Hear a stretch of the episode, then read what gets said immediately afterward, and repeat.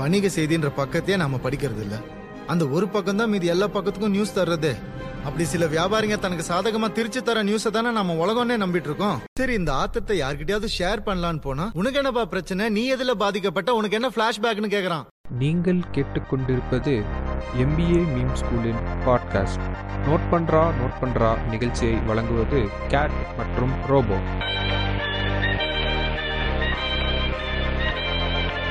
Hello, welcome to the show. Note பண்றா note பண்றா. இந்த ஷோல உங்களை வழக்கமா யார் நினைச்சிருக்காங்க உங்களுக்கு ரொம்ப நல்லாவே தெரியும். இந்த சைடு கேட் அண்ட் ரோபோ நினைச்சிருக்கோம்.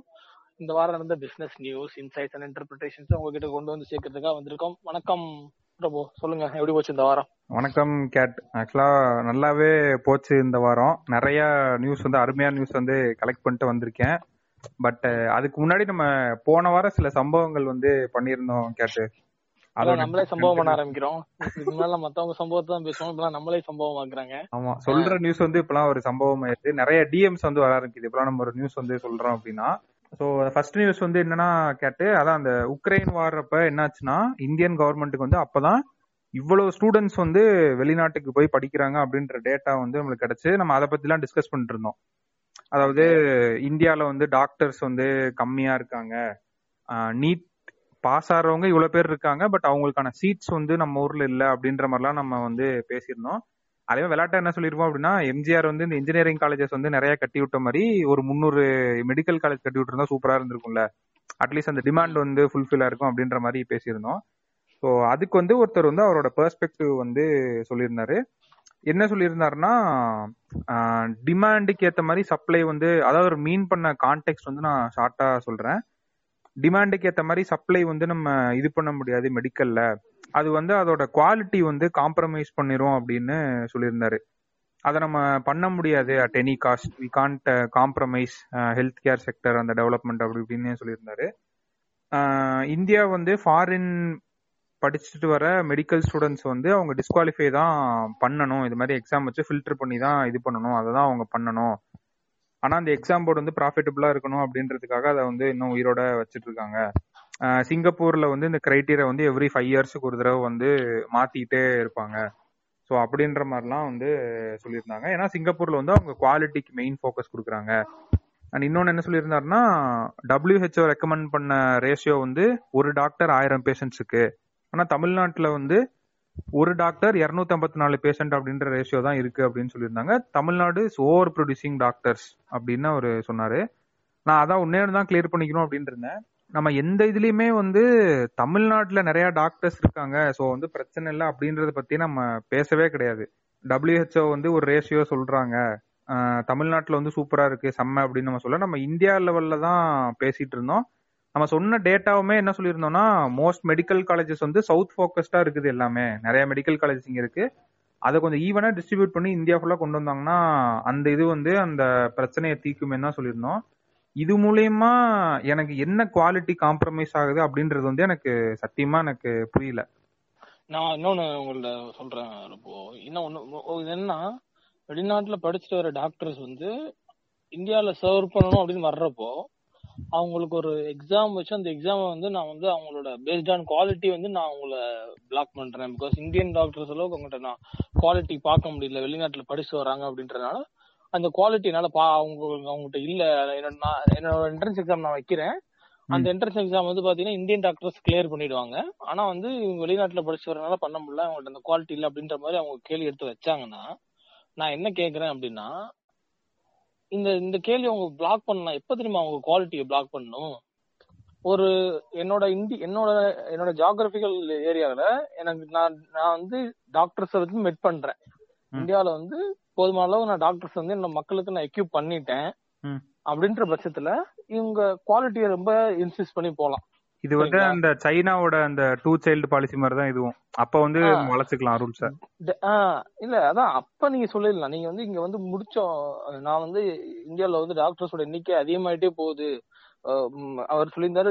தமிழ்நாட்டுல வந்து பாத்தீங்கன்னா இந்த ரேஷியோ இருக்கு அப்படின்னு, அது மாதிரி இந்தியாவுக்கும் அந்த ரேஷியோல இருக்கு அப்படின்னா ஓகே ஃபைன், நீங்க வந்து நல்லா ரிஸ்ட்ரிக்ட் பண்ணி குவாலிட்டியா உள்ள எக்ஸ்ட்ராக்ட் பண்ணலாம், தப்பு இல்லை. இப்பதான் இப்பதான் பத்தாம தானே இருக்கு, இப்ப பத்தாம தானே இருக்க பட்சத்துல நீங்க இந்த பாப்புலேஷனுக்கு வந்து நீங்க இருக்குன்னு நினைக்கிறீங்களா? இந்தியன் பாப்புலேஷனுக்கு ஏற்ற அளவுக்கு இந்தியாவில டாக்டர் இருக்குன்னு நினைக்கிறீங்க? ஐ திங்க் அது இல்ல, நான் நான் நம்புறேன்.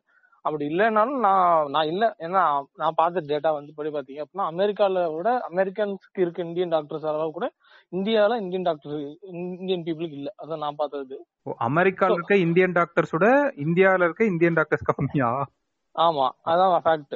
இது வந்து செக் பண்ணணும் அப்படின்னா நீங்க போயிட்டு இந்த வியான் நியூஸ் சேனல் இருக்கு, அதுல பல்கி சர்மாவோட அந்த ஜேர்னலிஸ்டோட எல்லா வீடியோ பாருங்க. எனக்கு எந்த வீடியோல பார்த்தேன் நான் உள்ள அவங்க ரிப்போர்ட் தான் பண்ணியிருக்காங்க, அவங்களோட ரிப்போர்ட் தான் சொல்றேன். வேணா நீங்க எந்த வீடியோ அந்த நிமிஷம்லாம் நம்மளால சொல்ல முடியாது, ஒரு ஒரு வீடியோ போட்டு பார்த்து எந்த வீடியோல பேசியிருக்காங்கன்னு கேட்டு அந்த டேட்டா தப்பா இருக்குன்னு சொல்லி இது பண்ணி அப்ப வந்து அக்யூஸ் பண்ணிக்கோங்க. என்ன மேட்டர்னா இதான் மேட்டர். இப்ப இப்ப கம்மியா இருக்க பட்சத்துல ஃபைன், நீ வந்து எக்ஸாம் வைக்கிறீங்க, அந்த எக்ஸாம்ல வந்து உள்ள வர முடியல. ஸோ வந்து இல்லை சார் நீங்க சொல்ற கரெக்ட் தான், நான் வந்து ஆனால் பேசிக் குவாலிட்டியா கூட அவங்களால மீட் பண்ண முடியல அப்படின்ற பட்சத்துல இப்ப இவங்க என்ன பண்ணணும், இந்த எக்ஸாம் போர்டு வந்து சரி அப்ப அதுக்கான ஒரு சொல்யூஷன் என்னங்கிறத தேடணும்ல அந்த எக்ஸாம் போர்டு. ஏன்னா அந்த எக்ஸாம் போர்டு தான் வந்து பாத்தீங்கன்னா ஒரு ரெகுலேட்டரி போர்டு மாதிரி இருந்துகிட்டு இங்க படிச்சுட்டு வர்ற அந்த டாக்டர்ஸ் அந்த ஒரு செக்மெண்ட் ஆஃப் பீப்புள இந்தியாவுக்குள்ள இருக்க டிமாண்டை மீட் பண்ண விடாம பண்ணுது இல்ல, சரிங்களா? அப்ப அது என்ன பண்ணணும், ஓகே இதுதான் உனக்கு பிரச்சனை, ஏன்னா உனக்கு இது இல்ல, உங்ககிட்ட வந்து இந்த இந்த இந்த ஸ்கில்ஸ் இல்ல இல்ல இந்த இந்த நாலேஜ் இல்ல அப்படின்ற பட்சத்துல நீ அதை அவனுக்கு எக்யூப் பண்றதுக்கு ஏதாச்சும் ஒரு இது மாதிரி பண்ணலாம். ஏதாச்சும் ஒரு நம்ம வந்து இது எக்ஸ்பர்ட் கிடையாதுங்க இந்த ஃபீல்டுல, நீங்க ஏதாச்சும் பண்ணு. அதை விட்டுட்டு நான் வந்து இந்த எக்ஸாம்பிள் போட ட்வீட் பண்ணி அதை ஹார்ட் பண்ணி தான் உங்ககிட்ட குவாலிட்டி வர வைப்பேன் அப்படின்னா அது என்னது, உள்ள டிமாண்ட் ஒன்னாலும் மீட் பண்ண முடியல. அப்புறம் அதுக்கு என்ன சொல்லிருந்தாரு அப்படின்னா, அதாவது இப்ப அப்ராட்ல வந்து எம்பிபிஎஸ் கம்ப்ளீட் பண்றாங்கல்ல அவங்க வந்து அங்க பிராக்டிஸ் பண்ண முடியாதான் கேட்டாங்க, வந்து அவங்க அலோட் கிடையாதான் பிராக்டிஸ் பண்ண. ஓகேவா? சோ அந்த இது வந்து ஓகே அக்ரீட் அப்படின்னு இருக்கு. பட் அந்த ஓவர் ப்ரொடியூசிங் டாக்டர்ஸ் அந்த இது வந்து என்னால அக்செப்ட் பண்ணிக்க முடியல. அவர் என்ன நான் தமிழ்நாடு மீன் படி நம்ம சொல்ல அவர் தமிழ்நாடு பத்தி அவ்வளவா அனுப்பியிருந்தாரு. Every year four thousand plus doctors are graduating. தம்பி தம்பி சம்டைம்ஸ் தம்பி இயக்கத்துல இருக்கலாம், பிரச்சனை இல்லை, அதை பத்தி சொல்றேன், நம்ம அதை பத்தி பேசல, நம்ம ஒரு அவருக்கு ஒன்னும் நம்ம எதுவும் சொல்லல. பட் ஆனா மேட்டர் தான் சொல்றேன். இதுதான் இங்க நம்ம அந்த ஒரு டிமாண்ட் இருக்குங்க, சரிங்களா? நான் நம்ம வந்து ஒரு நம்ம ப்ராடக்ட் ரீதியாவே இதை அணுகுவோமே, அந்த மாதிரி அணுகுனா கூட அவங்க எல்லாம் ஒரு டாக்டர்ஸ் வந்து ஒரு சர்விங் அப்படிங்கிற ஆங்கிள் அணுகாம ஒரு ப்ராடக்ட் ரீதியா அணுகுனா கூட அட்லீஸ்ட் இங்க ப்ராடக்ட் ரெடியாகி வந்துருச்சுடா, வந்து நீ ஒரு போர்டு வச்சு அங்க உள்ள வந்து இது பண்ண விடாம போயிட்டு இருக்க, சர்வீஸ் பண்றதுக்கு பீப்புள் ரெடியாகி வந்துட்டாங்க, நீ ஒரு ரெகுலேட்டரி போர்டு வச்சு பிளாக் பண்ணிட்டு அங்க இருக்க டிமாண்ட் மீட் பண்ண விடாம பண்ற பத்தி இல்ல, அதுதானே இங்க பிரச்சனை. அப்ப நீ அட்லீஸ்ட் நீ அந்த இன்னொன்னு இருக்கு கேட்டு நீ எல்லாரும் இப்படி வர வச்சிட்டேன்னு வச்சுக்கோங்க, இல்ல நம்ம ஈஸியா வர வைக்க சொல்லல, அட்லீஸ்ட் அவங்களுக்கு ஒரு சொல்யூஷன் காலேஜஸ் அடி வைக்கணும்ல, ஈஸியா அந்த ஈஸியா உள்ள வர வேணாம். நான் தான் சொல்றேன் பாருங்க, அந்த நீ ஈஸியா போயிட்டு வெளிநாட்டுல படிச்சுட்டு நீங்க ஜாலியா வந்து வேலை அப்படி சொல்லல, இங்க வேலை பார்க்கணும்னா இந்த கிரைட்டீரியா இருக்கு, அப்ப அந்த கிரைட்டீரியா அவனால ஃபுல்ஃபில் பண்ண முடியாது, மெட் பண்ண முடியலன்றப்ப அவன் அந்த ஒரு ஸ்ட்ரகிள் வந்து சந்திக்கிறான்ல, அவன் அந்த ஸ்ட்ரகிளுக்கும் ஒரு சொல்யூஷனை கொடு. நீ நீ அந்த ஃபில்டர் மட்டும் பண்ணாம அதுக்கான சொல்யூஷன் என்னன்னு சொல்லு, நீ அவனால இது பண்ண முடியல அப்படின்னா அதுக்கு ஒரு சொல்யூஷன் நீங்களே கொடு. ஏன்னா நீ தான் தடுக்கிற, ஏன்னா நீ தான் சொல்ற இந்தியன் டாக்டர்ஸ் அதிபுத்திசாலின்ற, ஆனா என்னன்னு தெரியல இங்க வந்து தமிழ்நாடு ஓவர் ப்ரொடியூசிங்கிறான். அவ்வளவு ஓவர் ப்ரொடியூஸ் பண்ணீங்க பண்ணியுமானா நீங்க வந்து சீஃப் மினிஸ்டர் காப்பாத்துறதுக்கு வெளிநாட்டுல இருந்து டாக்டர் கொண்டு வந்தீங்கன்னு எனக்கு தெரியல. அது ஒரு அது ஒரு பாயிண்ட் வேற இருக்கு, இவ்வளவு ஓவர் ப்ரொடியூஸ் பண்ணி அவர் வெளில இருந்து வரும்போது சார் உங்களுக்கு ஒரு சின்ன எக்ஸாம் மட்டும் இருக்கு சார் சிஎம் மேல நீங்க அவரே சில வேலிட் பாயிண்ட் சொல்லியிருந்தாரு, நம்ம வந்து இதுல போக்கஸ் பண்ணிட்டு ஸ்பெஷலைசேஷன்ல விட்டுட்டோம் அப்படின்னு சொன்னாரு. எம்பிபிஎஸ் படிக்க வந்து இப்ப வந்து ஃபன் பண்ணிட்டு இருக்காங்க. நமக்கு வந்து இந்த இதுல வந்து டெக்னிக்கலா நமக்கு தெரியல, நம்ம வந்து பிளெயினா இருக்க ரேஷனலா திங்க் பண்றதுலதான் நமக்கு பிளெயினா திங்க் பண்றப்போ இதுல ரேஷனலா பாக்குறப்ப மிஸ்டேக் இருக்கு மாதிரிதான் இருக்கு. நம்ம உள்ள டெக்னிகாலிட்டி போய் நம்ம வந்து ஒரு ஏன்னா வந்து இதுக்கு ஒரு பாட்காஸ்ட் தனியா போடலாம், ரொம்ப இப்ப வந்து அப்படியே அப்படியே வேற நியூஸ்குள்ள போலாம். நம்ம சீக்கிரம் வந்து இதுக்கான பாட்காஸ்ட் ஸ்பெஷலைசேஷன் முடிச்ச ஒரு டாக்டரையும் ஒரு எம்பிபிஎஸ் முடிச்ச டாக்டரையும் டாக்டரையும் இங்க முடிச்ச டாக்டரும் எல்லா டாக்டரும் நமக்கு இருக்காங்க, ஒரு ஒரு டாக்டரா கூட உட்காந்து ஒரு டிபேட் கூட வைக்கலாம். எல்லா நாட்டிலயும் படிக்கிற டாக்டர்ல இருந்து ஆள் ஆள ஒன்னு கூட கூட்டு வந்து டிபேட் வைக்கலாம், ஒன்னும் பிரச்சனை கிடையாது. ஆமா. அண்ட் ரெண்டாவது இம்பார்ட்டன்ட் நியூஸ் கேட்ட அந்த லோன் ஆப் பத்தி சொல்லியிருந்தோம்ல, ஆக்சுவலா அந்த ஆப்ப பத்தி பேசினப்ப பாட்காஸ்ட்ல பேசினப்ப கூட இது இவ்வளவு பெரிய பூதாகரமான விஷயம் அப்படின்றது எனக்கு தெரியல. ஏன்னா அது முடிச்ச உடனே வந்து எனக்கு ஒரு வீடியோ ஒன்று வந்துச்சு கேட்டேன், அந்த வீடியோ லிங்க் நான் கீழே ஷேர் பண்றேன். ஒரு ஃபாலோவர் வந்து அனுப்பியிருந்தாங்க இன்ஃப்ளூயன்சர் ஸ்கேம் அப்படின்னு சொல்லி அனுப்பியிருந்தாங்க. இவனுக்கு என்னடா மறுபடியும் ஏதோ ஸ்கேம் பண்ணிட்டானுங்க அப்படின்னு பார்த்தா நீங்க ரெட்டி அண்ணா ஸ்கேம் சொல்லையே. யாரா ரெட்டி அண்ணா ஸ்கேம்? ரெட்டி அண்ணாவா? இது என்னடா ஸ்கேம்? அத மூல சொல்றோம். அது ஒரு ரகம் போயிட்டு இருக்கு, தெரியாதுங்களா என்ன ஸ்கேம்? ரெட்டி அண்ணான்னு சொல்லிட்டு ஒரு வெப்சைட்டுங்க, பெட்டிங் வெப்சைட் மாதிரி. அது வந்து பாத்தீங்கன்னா ரொம்ப பிரபலமான நடிகர்கள், இன்ஃபுளுசர்ஸ் எல்லாம் வச்சு கூட பண்ணிருக்காங்க. அந்த இதுல இன்ஃபுளுசிங் இது பண்ணிருக்காங்க, அட்வர்டைஸ் பண்ணிருக்காங்க, இன்ஃபுளுசர் மார்க்கெட்டிங் பண்ணிருக்காங்க. ஆனா இருந்தாலும் பாத்தீங்க அப்படின்னா அந்த நிறுவனம் வந்து சட்டத்துக்கு புறம்பாசில வேலைகள் செய்யப்பட்டு சட்டத்தால் விலங்கிடப்பட்டதாக செய்திகள் வந்துச்சு. நம்ம தமிழ்நாட்டுல பிரபலமான சில இன்ஃபுளுசர்ஸ் மற்றும் நடிகர்கள் எல்லாம் கூட இன்வால்வ் ஆன மாதிரி கேள்விப்பட்டேன். யாரா அத சொல்றேன்? பீட்டர் அண்ணா. டேய் சரி, இன்ஃபுளுசரா? Okay okay. ஐயோ எங்க சரி வாங்க நம்ம போவோம் நியூஸ்ல. அதான் கேட்டேன், அந்த வீடியோல வந்து என்ன சொல்லிருந்தோம், நம்ம பேசணும்ல, இந்த லோன் ஆப்ஸ் வந்து எல்லாரும் இன்ஸ்டால் பண்ணி நிறைய பேர் த்ரெட்டன் பண்ணி இது பண்றாங்க அப்படின்னு சொல்லிட்டு. இது என்ன பிரச்சனை தெரியுமா? அதாவது கேட்டு இவங்கலாம் ரெகுலைஸ் ஆன அப்ளிகேஷன்ஸ் கிடையாது, ஸ்டார்ட் அப்ஸ் கிடையாது. நான் லோன் ஆப் அப்படின்னா இப்போ ஒரு ஸ்டார்ட் அப் ஃபண்டிங் வாங்கும். இப்ப நான் சொல்றது வந்து ஓயோ, பைஜூஸ் நம்ம பேசுறோம்ல, அந்த மாதிரி இருக்கவனுக்கு தான் அப்படி பண்றாங்கன்னு நினைச்சேன். இவனுக்கு வந்து ஒரு சின்ன சின்ன பசங்க இருப்பாங்களா, அந்த ஆப் டெவலப்பர்ஸ், புதுசா நம்ம கோடிங் கத்துக்கலாம் ஃப்ரெண்ட்ஸ், நம்ம இது பண்ணணும்னு சொல்லிட்டு அந்த மாதிரி லோன் ஆப்ஸ் வந்து ஆரம்பிக்கிறாங்களாம். ஒரு கார்பரேட் லெவல்ல பண்றாங்க, பட் வெல் நோன் கம்பெனிஸ் கிடையாதுங்க. அதை தான் நான் மீன் பண்றது. ஸோ என்ன தெரியுமா பண்றாங்களாங்க இவங்க ஆப்ரேட் பண்றது எப்படின்னா, இன்ஸ்டன்டா லோன் கிடைச்சிரும் நம்ம அப்படின்னு சொல்லி இது பண்றாங்களாம். கேட்ட எந்த ஒரு இதுவுமே தேவையில்லை, ப்ரூஃப் ஈஃப் எதுவும் பெருசா தேவையில்லை, நீங்க கேட்ட உடனே லோன் கிடைச்சிரும்னு சொல்லிட்டு. இது என்ன பிரச்சனை வந்து இதாகுது அப்படின்னா, விளையாட்டுத்தனமா நிறைய பேர் இதுக்குள்ள விழுந்துடுறாங்களாம். நான் யூசர்ஸோட எண்ட்ல இப்ப சொல்லிட்டு இருக்கேன். அதாவது என்ன நினைக்கிறாங்க அப்படின்னா, ஒரு மொபைல் போன்ல வந்து ஆப் லோன் வாங்கணும் அப்படின்னா நம்மள யாரும் கண்டுபிடிக்க மாட்டாங்க அப்படின்னு நினைச்சு இதுல விழுந்துடுறாங்களாம் நிறைய பேர். பட் என்ன பிரச்சனை இருக்குன்னா, நம்ம அந்த ஒரு ஆப் இன்ஸ்டால் பண்றப்ப அலோ பெர்மிஷன்ஸ்ன்னு கேட்கும்ல, அதுல வந்து இவங்க என்னெல்லாம் டேட்டா கலெக்ட் பண்றாங்கன்னா உன்னோட மொத்த குடுமையும் எடுத்துருவாங்களாம். கேட்டு உன் என்டையர் கான்டாக்ட் ஹிஸ்டரி, இமேஜஸ் எல்லாமே போயிருமா. அது வந்து ஒரு ஃபாலோவர் வந்து அனுப்பியிருந்தாரு. என்ன சொல்லியிருந்தாங்க அப்படின்னா, கிட்டத்தட்ட ஒரு இருபது பெர்மிஷன்ஸ் கிட்ட கேட்கும் அப்படின்ற மாதிரி சொல்லியிருந்தாங்க. ஸோ நம்ம தெரியும்ல, ஆப்வியஸ்லி எதையும் நம்ம படிக்கிறது இல்லை, எல்லாத்துக்குமே அக்செப்ட் அக்செப்ட் அக்செப்ட்னு நம்ம கொடுத்துருவோம். ஸோ இன்னொன்று கூத்து என்ன பண்ணுவோம் அப்படின்னா, ஃபுல் காசு கொடுக்க மாட்டோம் நான் கேட்டு. அதுவும் எடுக்கிற அமௌண்ட்லாம் எவ்வளோ தெரியுமா, நாலாயிரம் ஐயாயிரம் இது மாதிரி ரொம்ப சின்ன சின்ன அமௌண்ட்ஸு. அதுல வந்து இன்ட்ரெஸ்ட்னு சொல்லிட்டு கொஞ்சம் பிடிச்சிக்கோனா. ஸோ இந்த மாதிரி தான் இந்த ஸ்கேம் வந்து நடக்குதான் கேட்டு. இவங்க எப்படி த்ரெட்டன் பண்ணுவாங்கன்னா, உன்னோட கான்டாக்ட் லிஸ்ட் உனக்கு போயிருச்சு புரியுதா, நீ எப்போ அக்செப்ட் அமுக்குனியோ அப்பயே கான்டாக்ட் லிஸ்ட் போயிருச்சு. இதுல இன்னும் ஸ்மார்ட்டா சில பேர் என்ன பண்ணுவானுங்கன்னா, கான்டாக்ட் லிஸ்ட் எல்லாம் இரேஸ் பண்ணிட்டு வெறும் இந்த எம்டி சிம், புது சிம் இருக்குல்ல, அந்த மாதிரிலாம் இருந்தா அவனுக்கு கண்டுபிடிச்சிருவானுங்களாம். அவனுக்கு வந்து லோன் வந்து சீக்கிரமா அப்ரூவ் பண்ண மாட்டாங்க. அவனுங்க அந்த லெவலுக்கு இறங்கியிருக்கானுங்க பாரு விவரமா. ஸோ இப்ப வந்து என்ன ஆகும் அப்படின்னா, ஃபர்ஸ்ட் உனக்கு லோன் கொடுத்துருவானுங்க சரியா. இப்ப நீ இப்ப கேட் வந்து மூவாயிரம் ரூபா லோன் எடுக்கிறான், நீ விளையாட்டுத்தனமா வந்து மூவாயிரம் ரூபா லோன் எடுப்பான் எவன் கண்டுபிடிக்க போறான்னு சொல்லிட்டு நீ எடுத்துருவ.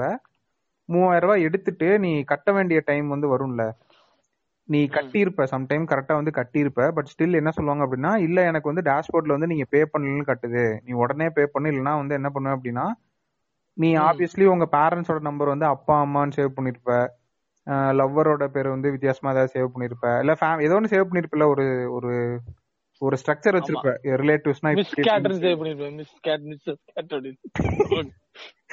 சோ ஃபர்ஸ்ட் அவங்களுக்கு எல்லாம் போன் போகுமா கேட்டு, இப்போ நீ இது பண்றியா இல்ல உன்னை பத்தி அவங்கள்ட்ட பேசுவான்னு சொல்லி அங்க உன்னை பத்தி அசிங்கசிங்கமா பேசுவாங்களாம்.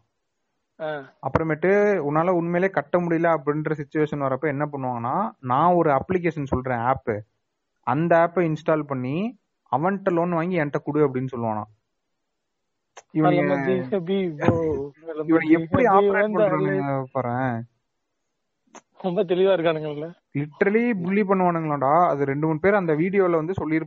விளையாட்டுத்தனமா இப்படி போய் கடைசியில நான் ஒரு லட்சம் ரெண்டு லட்சம் காசு கட்டினேன் அப்படின்னு சொல்றாங்க. தயவு செஞ்சு இந்த மாதிரி ஹோம் லோன் ஆப்லாம் அதுக்குதான் லோன் எடுக்காதீங்கடா அப்படின்னு சொல்லி அதுல கடைசியா முடிச்சிருப்போம். இது இவ்வளவு பெரிய இஷ்யூவா தமிழ்நாட்டுல போயிட்டு இருக்குன்றது எனக்கு தெரியல. இதை இங்க இருக்க சில கிறுக்கனுங்க இருக்கானுங்களா இந்த இன்ஃப்ளூயன்சர்ஸ், இன்னும் ப்ரொமோட் பண்ணிட்டு இருக்கானுங்க. அத ஆஸ்கி கோட்ஸ் எல்லாம் மதிக்கிறதே இல்லைன்னு நினைக்கிறேன், அந்த இன்ஃப்ளூயன்சர் கைட்லைன்ஸ் கொடுத்தாங்கல்ல. அந்த பீட்டர் வீடியோ பாரு, அவன் எப்படி பேசியிருப்பான்ட்டதுல ஒரு நாள் சம்பளம் வாங்க போறான். இல்லங்க, எனக்கு இந்த பீட்டர் கிட்ட வந்து நான் ஒரு விஷயம் நோட் பண்றேங்க. ஆக்சுவலா என்னன்னா, அந்த பேரிகேடை இழுத்தாப்புல இல்ல, ஆமா, பேரியடை இழுக்கிறப்ப என்ன ஒரு ஆட்டிடியூட் அவருக்குள்ள இருந்துச்சோ இப்ப அப்படிதான் இருக்கா. அந்த ஆட்டிடியூட் வந்து நடுவுல வந்து பேரியடை இழுக்கிறதுங்கிறது இட்ஸ் பப்ளிக் நியூசன்ஸ், அதான் ஃபேக்ட். சரிங்களா, அதை வந்து நீ வந்து என்னதான் நீ வந்து அதை வந்து நியாயப்படுத்த நினைச்சாலும் அதை நியாயப்படுத்த முடியாது. It's public nuisance. அப்ப அந்த பப்ளிக் நியூசன் பண்றப்ப அவருக்கு ஒரு ஆட்டிடியூட் இருந்திருக்கும்ல, அந்த ஆட்டிடியூட் எல்லாம் இல்லாத மாதிரி ஒரு பேட்டி கொடுத்திருப்பாரு பிபிசில வந்து பாத்தீங்கன்னா. பிபிசில ஆமா ஒரு வெக்கங்கட்டவண்டா விவஸ்தையே இல்லாம யார போய் ஒரு இன்டர்வியூ எடுக்கணும்ன்றதெல்லாம் ஒரு அறிவே இருக்காது கொஞ்சம் கூட. ஒரு மரியாதை கட்டவேண்டாம். எனக்கு இந்த டயலாக் ரொம்ப பிடிச்சிருக்கு. அவ இன்டர்வியூ எடுக்கிறப்ப பாத்தீங்கன்னா அது வந்து அது ஏதோ ஒரு பண்ண தப்புங்கிற மாதிரியும், இங்க யாருமே தப்பு பண்ணாத மாதிரி இல்லைங்க இந்த உலகத்துல அப்படிங்கிற மாதிரி ஒரு இந்த டயலாக் எல்லாம் பேசிருக்க மாட்டாரு. பட் ஆனா அந்த மாதிரி ஏதோ ஒரு தோணிதோ ஒரு டயலாக் பேசிருப்பாப்ல, இங்க வந்து தப்புங்கிறது அப்படிங்கிற மாதிரி ஏதோ மனந்திருந்து ஒருத்தர் மாதிரி பேசியிருப்பாரு. ஆனா எப்ப அவர் இந்த மறுபடியும் இந்த இன்ஃபுளுசர் ஆன பிறகு நான் சொல்றேன் கேளுங்க, அந்த இன்ஃபுளுசர் ஆகி ஒருத்தர் கூட வச்சுக்கிட்டு எப்படி இந்த சந்தானம் எப்படி இந்த சினிமாக்கள்ல வந்து ஒரு கூட ஒரு சந்தானம் வச்சிருந்தாரோ அந்த மாதிரியா இந்த நான் சொல்லப்பா எனக்கு தெரியாது, நீங்க வேணா வாங்கிக்கோங்க. அவர் ஆத்மன் இப்போதைக்கு அவர் நல்லா டிஸ்டர்ப் பண்ணாதீங்க, கொந்தளிச்சிருவாங்க ஃபேன்ஸ்.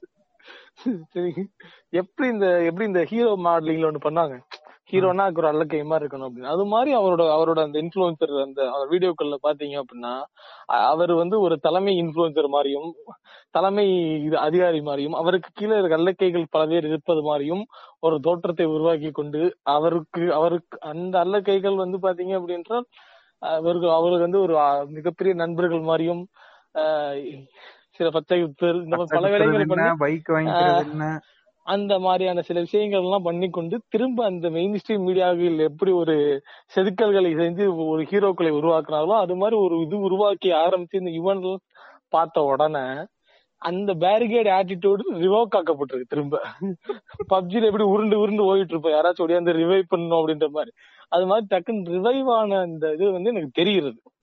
அந்த அந்த அவரோட அந்த அந்த பேச்சு அதுல வந்து அப்படி அதுல ஒரு அந்த அதுப்பு தெரியுது. அந்த அதுப்பு எங்க போய் முடிய போகுதுன்னு தெரியல.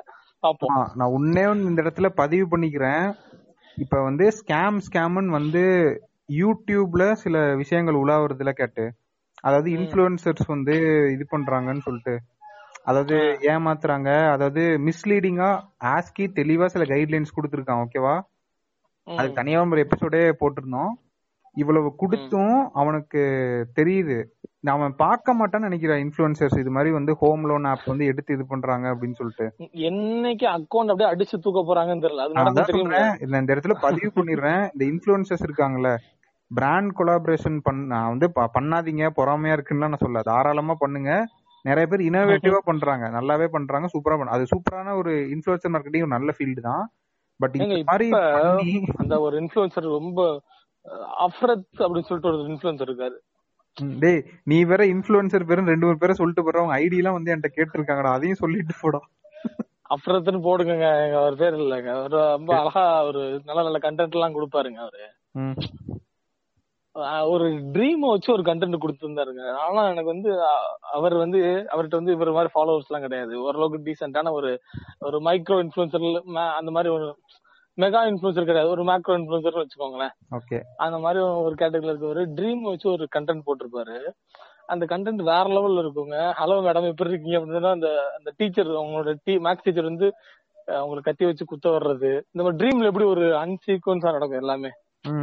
அது அந்த அளவுக்கு அந்த ட்ரீமை கூட ஒரு இன்ஃப்ளூயன்சிங் கண்டென்ட்டா கொண்டு வர முடியுமா அப்படின்னு நான் ஷாக் ஆயிட்டேன். அந்த மாதிரி ஒரு விஷயம் பண்ண இந்த மாதிரி கண்டென்ட் கிரியேட்டர் இருக்காருங்க. இந்த மாதிரி என்ன சொல்றது, அவங்க ஒன்றும் பெரிய அளவுக்கு ஃபேமஸா இருக்க மாட்டாங்க. ஆனா வந்து அவங்க கண்டென்ட் எல்லாம் பாத்தீங்கன்னா ரொம்ப ஒரு கிளாஸா இருக்கும். ஓகே, கரெக்டா பண்றாங்க. நான் வந்து இவங்க என்டோர்ஸ் எல்லாம் பண்ணல, அவருக்கு நம்மள யாரும் தெரியாது, நமக்கு அவர் யாரும் தெரியாது. அந்த கண்டென்ட்டுக்கு தான் நம்ம பேசணும். சுயமா கிரியேட் பண்றாங்க இல்லையா கண்டென்ட், பேசி எடுத்து அந்த ஒரு கான்செப்ட கொண்டு வந்து அந்த அறுபது செகண்டுக்குள்ள ஒரு கான்செப்ட் கொண்டு அது பண்ணலாம். இவ்வளவு தூரம் நம்ம பேசுவோம், இறுதியில முடிக்கும்போது ரீல்ஸ் பாக்கிறதுன்னு சொல்லி முடிப்போம். நீ அது அதனால நீ வந்து எங்களுக்கு தப்பா நினைக்காத. கண்டென்ட் கிரியேட்டர் ஐயோப்பா வந்து குழம்பு யாரா அவனுக்கு பிடிக்காரன் இப்படி பேசிட்டு இருக்கானு அப்படி நினைக்காதீங்க, அப்படி நினைக்க வேண்டாம். கண்டென்ட் கிரியேட் பண்றது தப்பு இல்ல, அது ஒரு ஹானஸ்டா பண்ணலாம், தப்பு இல்ல. அதான் ரீல்ஸ்லயும் அளவா பாத்துக்கிறதும் தப்பு இல்ல. இரண்டுமே நாட்டுக்கு அவசியம் என்பதை சொல்லி இந்த பற்றி பண்றது இதோட நிறைவு செய்து கொள்கிறேன். வாங்க போ. நான் மெயினா பதிவு பண்ணது என்னன்னா, இப்ப வந்து இவங்க பண்ணிட்டு இருக்காங்கல்ல இந்த ட்ரேடிங் ஆப்ஸ், பெட்டிங் ஆப்ஸ், அப்புறமேட்டு இப்ப இந்த ஹோம் லோன் ஆப்ஸ் எல்லாத்துக்கும் இந்த மாதிரி பண்ணல இன்ஃபுளுசர்ஸ் வந்து செம்மையா ஒரு நாள் வாங்க போறானுங்க போலீஸ் இருந்தது. என்னைக்குன்றதே தெரியல. தமிழ்நாட்டுல வந்து ஒருத்தனை பிடிச்சானுங்க அப்படின்னா எனக்கு தெரிஞ்ச அவங்க என்ன பண்ணுவாங்கன்னா, இப்ப இந்த மத நோப்பிக்கு பண்ணாங்க தெரியுமா, அந்த யூடியூப் முடக்கி விட்டு நீ கஷ்டப்பட்டு உனக்கு ஒரு லாயல் ஃபாலோயிங் ஃபேன் பேஸ் வந்து நீ கொண்டு வர, அது நீ எப்படி கொண்டு வரன்ற பத்தி நான் கமெண்ட் பண்ண விரும்பல. அது அவங்கவுங்களுக்கு ஒரு ஸ்டைல் இருக்கு, நீங்க கொண்டு வரீங்க. தேவையில்லாம இந்த மாதிரி பிராண்ட் ப்ரொமோஷன் பண்றேன் அப்படின்றப்ப ஆஸ்கி சில கைட்லைன்ஸ் கொடுத்துருக்காங்க. அண்ட் உங்களுக்கிட்ட வந்து ஒரு என்ன சொல்றது ஒரு பொறுப்பு இருக்குது. உங்களை நம்பி இவ்வளவு பேர் ஃபாலோ பண்றாங்க அப்படின்றப்ப நான் இஷ்டத்துக்கு என்ன வேணாலும் ப்ரொமோட் பண்ணேன் அப்படின்னு சொல்லிட்டு பண்றதே வந்து அது ஒரு ரெஸ்பான்சிபிலிட்டியா பாக்கணும்னு நான் நினைக்கிறேன். இன்ஃபுளுசர்ஸ் வந்து உருவாக்கிட்டானுங்க அப்படின்னா போலீஸ் வந்து ஜீரோல வந்து நிக்கும் கேட்டு எல்லாமே ஆப்வியஸ்லி. அதுக்கப்புறமா அவங்க மறுபடியும் ஸ்டார்ட் பண்றாங்கன்னு வச்சுக்கோ. பட் அந்த விட்டதை பிடிக்கிறது வந்து சீரியஸா ரொம்ப ஒரு சேலஞ்சிங்கான விஷயம். கண்டிப்பா அந்த ட்ரஸ்ட இழக்கிறது வந்து அவ்வளவு இதா இருக்கா இந்த இன்ஃபுளுசர்ஸ்ங்கிறது எனக்கு தெரியல. ஏன்னா நான் பாக்குற சில இன்ஃபுளுசர்ஸ்லாம் அவங்க பேர் அடிக்கடி எனக்கு படுது, ஸ்கேம் அலர்ட் ஸ்கேம் அலர்ட் அது இதுன்னு சொல்லிட்டு. எத்தனை பேர் அவங்கள பார்த்து அந்த ஹோம் லோன் ஆப்பை இன்ஸ்டால் பண்ணாங்கன்றது தெரியல. இந்த மாதிரி புல்லிங்ல அவங்க மாட்டிருந்தாங்கன்னா அவனுக்கு என்னெல்லாம் பண்றானுங்கன்னா, போட்டோவை மார்ஃப் பண்ணி நீ வந்து நம்ம சொல்லியிருந்தோம்ல போன வாரம், நீ வந்து யாரையோ ரேப் பண்ணிட்டான்னு சொல்லி அவங்க ஃபேமிலியில இருக்கவங்களுக்கு வாட்ஸ்அப்ல அனுப்புவானுங்களா அந்த மாதிரி இமேஜை கிராப் பண்ணி. நீ யோசிச்சு பாரு, நம்ம நம்ம ஊர்ல வாட்ஸ்அப்ல எது வந்தாலும் நம்பரை கூட்டம். நான் இவனுக்கு வந்து தெரியாது இவன் கேன்வால அனுப்பியிருக்கான் போட்டோஷாப்ல போட்டு அனுப்பியிருக்கான்றது அவங்களுக்கு தெரியாதுல. டெஃபினட்டா அது நீ சொல்ற கரெக்ட் தான். நம்ம வந்து வாட்ஸ்அப்ல எது இருந்தாலும் நம்புற கூட்டம் தான், அது எல்லாமே கரெக்ட். இது வந்து இந்த சமயம் பாத்தீங்க அப்படின்னா இந்த நம்ம ஒரு ரெஸ்ட்ரிக்ஷன் பீரியட்ல இருக்கோன்னு கூட என்னால சொல்ல முடியாதுங்க, சொல்ல முடியல. ஃபுல்லா அடியில போயிட்டு இருக்கு நமக்கு, எல்லாரோட இன்கம் லெவல் எல்லாமே பாத்தீங்க அப்படின்னா ரொம்ப அடி வாங்கி போயிட்டு இருக்கு. இந்த மாதிரியான விஷயங்கள் இதுக்கு முன்னாடி கேள்விப்பட்டிருக்கேன் நான் அப்படின்னு பார்த்தா எனக்கு தோணல. ஒரு மூவாயிரம் ரூபாய் நாலாயிரம் ரூபாய்க்கு கடன் கேட்கறது வந்து என்னோட சுத்தி உள்ளவங்கள்ட்ட என்னால கேட்க முடியும், என்னால கேட்க முடிஞ்சிருக்கு. இப்ப ஒரு ஒருத்தர் வந்து பஜ்ஜி கடை போடுறாரு அப்படின்னா, பஜ்ஜி கடை போடுறவருக்கு சம்டைம்ஸ் வந்து பாத்தீங்கன்னா ஒரு ரெண்டு நாள் தொழில விட்டாரு, வெளியில வெளியே போயிட்டு வந்திருக்காரு அப்படின்னா அவருக்கு வந்து திருவிழாவோ இதுக்காச்சும் ஃபங்க்ஷன் அட்டன் பண்ணிருக்காரு அப்படின்னா அவருக்கு வந்து கொஞ்சம் முதல் அடுத்ததுக்கு போடுறதுக்கு கொஞ்சம் இடிக்கும். அப்ப என்ன பண்ணிருக்காருன்னா பக்கத்துல வாங்கிக்குவாரு, ஒரு அஞ்சாயிரம் ரூபாய் கடன் கொடுங்க அப்படின்னு சொல்லிட்டு பக்கத்துல வாங்கிக்குவாரு, போட்டு எடுத்து கொடுத்துருவா, டக்கு டக்குன்னு அதை ரொட்டேட் பண்ணி அப்படியே கொடுத்துருவாப்புல. ஸோ இப்ப இந்த அஞ்சாயிரம் ரூபாங்கிறது வந்து சுத்தி இருக்கவங்ககிட்ட வாங்க முடியாத நிலைமையை தாண்டி டே கேக்குறா கேக்குறா மூச்சு கொஞ்சம் கம்மியா விட்டுங்க, நிப்பாடிக்காதீங்க, அது பிரச்சனை. சரி சரி ஆமா சிங்கிள் ட்ராக்லடா, அதனாலதான்டா பேசாம அப்படி பண்ணிட்டு இருக்கேன். நீ பேச அதெல்லாம் ஒன்னும் பிரச்சனை இல்ல. அதனால அந்த கடன் வாங்குறது ஏன் இந்த லோன் ஆப்புக்கு போகுதுன்னு பாருங்களேன். சோ சுத்தி உள்ளவங்ககிட்ட வாங்க முடியாத நிலைமை அடுத்துதானே போகுது. அப்ப அவங்க கிட்ட வாங்கி கொடுத்தோம் இல்ல அவங்க கிட்ட வாங்கி கொடுக்க முடியாத நிலைமையிலயோ தானே இந்த அஞ்சாயிரம் ரூபாய் நாலாயிரம் ரூபாய் இந்த பத்தாயிரம் ரூபாய்க்குள்ள கடன் தான் வந்து பாத்தீங்கன்னா கொஞ்சம் சில்ட்ர அமௌண்ட் தான். நான் வந்து அதை வந்து அப்ப சில்ட்ர அமௌண்ட் சொல்றதுனால அது பெரிய அமௌண்ட் இல்லைன்ற மாதிரி ஆயிடாது, அது ஒருத்தவங்களுக்கு பெரிய அமௌண்ட் தான். அப்போ அந்த அமௌண்ட் எல்லாம் வந்து பாத்தீங்கன்னா இங்க போகுது அப்படின்னா நம்ம ஒரு ஒரு பரிதாபமான நிலைமையில நம்ம பொருளாதாரம் இருக்குங்கிறது ஒரு ஒத்துக்க வேண்டியது. ஒரு செட் ஆஃப் பீப்புளுக்கு இந்த மாதிரி நடக்கிற இது இருக்கு அப்படின்றது தெரிய வைக்க தெரிஞ்சு அதை வந்து லெவரேஜ் பண்ணி அதை எக்ஸ்ப்ளாய்ட் பண்றதுக்கு ஒரு கூட்டம் வருதுன்னு பாக்குறப்ப ஆட்லாம் ரன் பண்றாங்கடா. அதுக்கப்புறம் தான் ஹோம் லோன் ஆப்னு இது பண்ணா அதுக்கு தனியா ஆட் ரன் பண்ணிட்டு இருக்கானுங்க. நீ உள்ள போய் ரேட்டிங்லாம் பார்த்தா ரொம்ப மட்டமா இருக்கு. அதான் இவனுங்க இவனுங்க ரொம்ப டேஞ்சர். இவன் அதான் அதை எக்ஸ்ப்ளாய்ட் பண்றதுக்கு ஒருத்தன் வர்றான் பாருங்க, அந்த இடத்துல அதை எக்ஸ்ப்ளாய்ட் பண்ணி அதுல லாபம் எடுக்கலாம்னு அவன் அந்த மைண்ட் இருக்கு பாருங்க. அதெல்லாம் ரொம்ப ஒரு சாக்கடையான மைண்ட். அது மைண்ட் எல்லாம் வந்து அதான் அந்த எப்பயும் சொல்றதுதான், வடிவேல் வந்து மல்லிப்பூ மல்லிப்பூன்னு சொல்ற மாதிரி எவ்வளவுக்கு எவ்வளவு நம்ம வந்து கண்ட்ரோல்டா இருக்கோமோ அவ்வளவுக்கு எவ்வளவு நம்மளுக்கும் நல்லது, சுத்தி இருக்கவங்களுக்கும் நல்லது. ஏன்னா நீங்க பேசிட்டு இருக்கீங்க இந்த தகவலுக்கு ஏற்ற மாதிரி ஒண்ணு நடக்க ஒரு இது வந்திருக்கு. fifty percent of the Indian customers are ready to switch bank with the fintechs. ஆமா, அது சரியான நியூஸ். அத கனெக்ட் பண்ற மாதிரியே அந்த நியூஸ் இருக்கும். அந்த நியூஸ் வந்து பாத்தீங்க அப்படின்னா ரொம்ப ஒரு பரிதாபகரமான நியூஸ் ரோபோ. ஏன் நான் இதை சொல்றேன் அப்படின்னா யூஎஸ்ல வந்து பாத்தீங்க அப்படின்னா வெறும் ten to twenty percent தான் இது. I'm telling U S has witnessed forty years, நாற்பது வருடங்கள் பார்க்காத ஒரு இன்ஃப்ளேஷனை விட்னஸ் பண்ண ஒரு கண்ட்ரி தான் யூஎஸ். நம்ம நம்ம நாடை கொண்டே அவங்களோட கம்பேர் பண்ண முடியாது சார். நீங்க என்ன பேசுறீங்க, நீங்க யோசிச்சு பேசுங்க. அது எவ்வளவு பேர் நம்ம எவ்வளவு பேர் எனக்கு தெரியுது, அது அந்த ஈரவங்க எங்களுக்கு நல்லா தெரியுது. அதுக்கப்புறம் பாத்தீங்கன்னா இந்த யூகேவோட பாத்தீங்க அப்படின்னா டுவெண்ட்டி டு தேர்ட்டி பெர்சென்ட் அதாவது மக்கள் வந்து பேங்க்ல இருக்க financial product and financial services இருக்கு பாருங்க, அதையும் அது அது அது அது அவங்களோட தேவையை பூர்த்தி பண்ணாம போய் நான் வந்து ஃபின்டெக் ஃபின்டெக் பக்கம் தாவுறேன் அப்படின்னு நினைக்கிறாங்க. ஃபின்டெக்னா இந்த இப்ப நம்ம ஊர்ல வந்திருக்குல pay one third of your payment now இந்த ஸ்லைஸ். அப்புறம் இந்த ஃபின்டெக் இந்த ஃபின்டெக்ங்கிறது வந்து பாத்தீங்க அப்படின்னா தே ஆர் ஆல் அவங்க வந்து அவங்களுக்குன்னு ஒன்னும் ரூரல்ல ஒரு இது இருக்காது, ஒரு பிரான்ச் இருக்காது, எல்லாமே அவங்க ஃபுல்லா டெக் பேஸ்டா இருப்பாங்க. அவங்களோட விசிபிலிட்டியே இருக்காது எங்கேயுமே. Paytm is fintech, okay fine, ஓரளவுக்கு எல்லாம் தெரியும் அப்படின்ற பட்சத்துல நம்ம நாடு மட்டுமே பாத்தீங்க அப்படின்னா fifty percentage of the people are ready to ஸ்விட்ச் அப்படின்றது வந்து பாத்தீங்கன்னா ரொம்ப மோசம் இல்லைங்களா? அப்ப அந்த சமயத்துல அந்த பிப்டி பெர்சென்ட்ல எத்தனை percentage of the people are ready to buy thirty three thousand and four thousand loan from இந்த நேம் ஆஃப் ஃபின்டெக் அப்படின்னு நினைச்சுக்கிட்டு how many people are going to buy from this fraud? அப்ப இந்த அந்த கேள்வி வருது இல்லையா? ஆமா ஆமா, நான் என்ன பாக்குறேன் அப்படின்னா இந்த டேட்டா எனக்கு பார்த்தேனே ஃபர்ஸ்ட் என்ன தோணுச்சுன்னா இது பேங்கோட அவலநிலையை தான் கேட்டு காட்டுது. ஏங்க நான் சொல்றேன், இது நாடோட அவலநிலையை காட்டுதுங்க. இங்க பாருங்க, நீங்க நீங்க கடைசியா எங்க போய் நிப்பீங்க? உங்க நீங்க ஒரு பிசினஸ் நடத்துறீங்கன்னு வச்சுக்கோங்களேன், உங்களுக்கு லாஸ் வருது, உங்களை உங்களுக்கு வந்து கேபிட்டல் இல்ல, உங்களுக்கு வந்து திரும்ப அந்த பிசினஸ் ரிவைவ் பண்ண முடியல, அது இது உங்களுக்கு ஃபுல்லா இதா வருது. எங்க போய் கடைசியா நிப்பீங்கன்னா பேங்க் கிட்ட தான் போய் நிப்பீங்க கடைசியா. ஒரு எனக்கு எனக்கு எனக்கு காசு வேணும் அப்படின்னு சொல்லிட்டு போய் ஒருத்தன் எங்க போய் கடைசியா நிப்பான் அப்படின்னா பேங்க் கிட்ட தான் போய் நிப்பான். ஆமா, ஒரு லோன் கொடுங்க சார், நான் என்னோட தொழில் லட்சத்துல போயிட்டு இருக்கு, எனக்கு லோன் வேணும், அதை நான் ரிவைவ் பண்றதுக்கு லோன் வேணும். Bank is the last option, சரிங்களா? இன்னொன்னு, இப்ப வந்து உங்களுக்கு வந்து ஒரு எஜுகேஷன் பர்பஸுக்கு எனக்கு லோன் வேணும், எனக்கு வந்து இன்ஜினியரிங்க பல பேர்லாம் எனக்கு தெரிஞ்சு லோன் போட்டு படிச்சவங்க எல்லாம் இருக்காங்க, சரிங்களா? அப்ப அங்கேயுமே லாஸ்ட் ஆப்ஷன் எங்க போகுது? பேங்குக்கு போகுது. அது மாதிரியான பல மிகப்பெரிய கடைசி ஆப்ஷனா பேங்க் நம்பி இருப்பாங்க, கேபிட்டலுக்கு பேங்க் நம்பி இருப்பாங்க, கேபிட்டலுக்கு பேங்க் நம்பி இருப்பாங்க. எவ்வளவு விஷயத்துக்கு உங்களுக்கு வந்து பாத்தீங்கன்னா அந்த கார்லாம் கூட விட்டுருங்களேன், அதெல்லாம் கூட ஃபைன். ஆனா நான் சொல்றது இந்த எஜுகேஷன் லோனுக்கு கடைசியா வர்றவங்க தான். ஒரு பிசினஸ் வந்து இப்ப கேபிட்டல் எல்லாம் நிக்குது அப்படின்னா அவங்க போய் இங்க லோனை தான் போய் நாடுவாங்க. சோ இந்த மாதிரி கடைசி ஆப்ஷனா பேங்க் வர்றப்போ அந்த பேங்கோட நிலைமை இப்படி இருக்க பட்சத்துல அந்த பேங்க் மேல மக்கள் இருக்கு, அந்த பேங்க் கொடுக்குற சர்வீஸும் பேங்க்ல என்ன சர்வீஸ் இருக்க போகுது? அவங்க கொடுக்குற லோன் சர்வீஸ், இன்சூரன்ஸ் சர்வீஸ், அவங்களோட ப்ராடக்ட் தான சர்வீஸ்.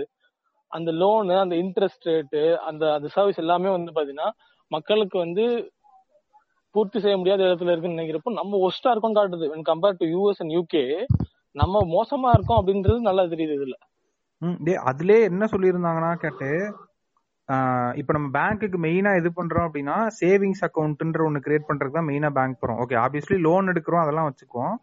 பட் பேங்க் மெயினா யூஸ் பண்றது இந்த டிரான்சாக்சன்ஸ்க்காக தான். என்கிட்ட காசு இருக்கு, இதை நான் போட்டு வச்சுக்கிறேன், தேவைன்றப்ப யூஸ் பண்ணிக்கிறேன், எடுத்துக்கிறேன்ற மாதிரி.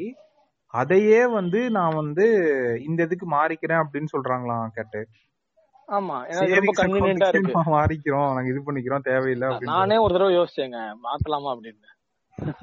இந்த டேட்டா பாக்குறதுக்கு முன்னாடி நானே நடுவுல வந்து ஒரு ஃபின்டெக் ஒரு ஃபின்டெக் அப்ளிகேஷன் பத்தி எல்லாம் பேர்லாம் சொல்ல வேண்டாம் நம்ம இதுக்கு, அந்த ஒரு அப்ளிகேஷனுக்கு மாறுவோமா அப்படின்னு எனக்கு யோசனை வந்துச்சு. மாறுற ப்ராசஸ் அப்போ எனக்கு கொஞ்சம் கடுப்பாயி போச்சு. அப்ப அந்த கடுப்புலதான் வந்து இதாகிப்பட்டேன். ப்ராசஸ் பண்ணிட்டு இருக்கப்போ நடுவுல கேட்டாங்க இந்த மாதிரி, by giving this you are agreeing this so and so fintech to access your இமெயில்ஸ்னு கேட்டான். ம், ஆமா, ப்ரமோஷன் மெயில் அனுப்பணும் உங்களுக்கு, அக்சஸ் யுவர் இமெயில் இன்பாக்ஸ்னு வருங்க.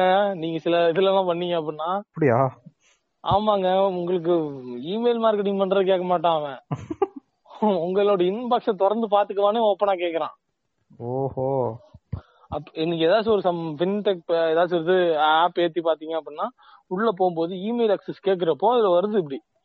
நம்ம கொஞ்சம் வந்து கொஞ்சம் ரொம்ப ஃபுல்லா நான் அந்த user conditions and terms read பண்ணலனாலும் எப்பயுமே யூசர் டேர்ம்ஸ் அண்ட் கண்டிஷன்ஸ்ல வந்து பாத்தீங்கன்னா ரொம்ப சீரியஸான பாயிண்ட்லாம் மேலே ஏற்றி எழுதியிருப்பாங்க, கொஞ்சம் கொஞ்சம் இதுவான பாயிண்ட் எல்லாம் நடுவில் இருக்கும், மறுபடியும் இன்னும் கொஞ்சம் சீரியஸான பாயிண்ட்ல எண்ட்ல இருக்கும். ஸ்டார்டிங்கே எண்டையும் மட்டும் நீங்க பாத்தீங்க அப்படின்னா உங்களுக்கு ஓரளவுக்கு ஐடியா கிடைச்சது இதுதான் அப்படின்னு. அப்படி பாக்குறப்ப இன்பாக்ஸ்ல எல்லாம் ரீட் பண்ணுவேன் அப்படின்னு போட்டிருந்தான். எதுக்கு நான் இன்பாக்ஸ் எல்லாம் வந்து பாக்குறான், இமெயில் இன்பாக்ஸ் எல்லாம் நானே அதை பாக்குறது இல்லையே. பேசிக்கலி நீயும் பாக்குறதாலும் இவ்வளவுதான் இருக்கீங்க அதை பாக்குறது அப்படின்றத நான் பார்த்தேன். சரி இது கடுப்பு அப்படின்னு சொல்லிட்டு அன்னைக்கு அன்னைக்குல இருந்து அவனை கழுவி விட்டேன். அந்த ஃபின்டெக் ஃபார்ம் ஒரு கஸ்டமரை லூஸ் பண்ணிருச்சு, மார்க்கெட்டிங் இதெல்லாம் வச்சு காஸ்ட் பர் லீட் எல்லாம் இதாயிருச்சு. போ சொல்லுங்க இன்பாக்ஸ்ல வந்து பாப்பான்னு கேட்பான். இன்பாக்ஸ்ல ஃபுல்லா இவனுங்க தான் டேய் உன்ன மாதிரி இன்னொரு கமெண்ட் தான் அவனே மெசேஜ் பண்ணிருக்கான். நீ ஏன் தான் பாத்துறத இங்க வந்து பார்த்தா உனக்கு டென்ஷன் தான் ஆகும் சார். இவரோட இன்பாக்ஸ் சக்சஸ் கேட்டா நாம இருக்கலாம் சார். ஓ எவ்வளவு சப்ஸ்கிரைப் பண்ணி வச்சிருக்காரு பாருங்க சார், ஓவரால் மெயில் சார் அப்படின்ற மாதிரி அப்படித்தான் இருக்கும். ஸோ வந்து இன்னொன்னு நான் என்ன பார்த்தேன்னா கேட்டேன், அதே டேட்டா வச்சு ஏன் வந்து ஒரு கஸ்டமர் பேங்க் வந்து ஸ்விட்ச் பண்ணணும்னு நினைக்கிறாங்க?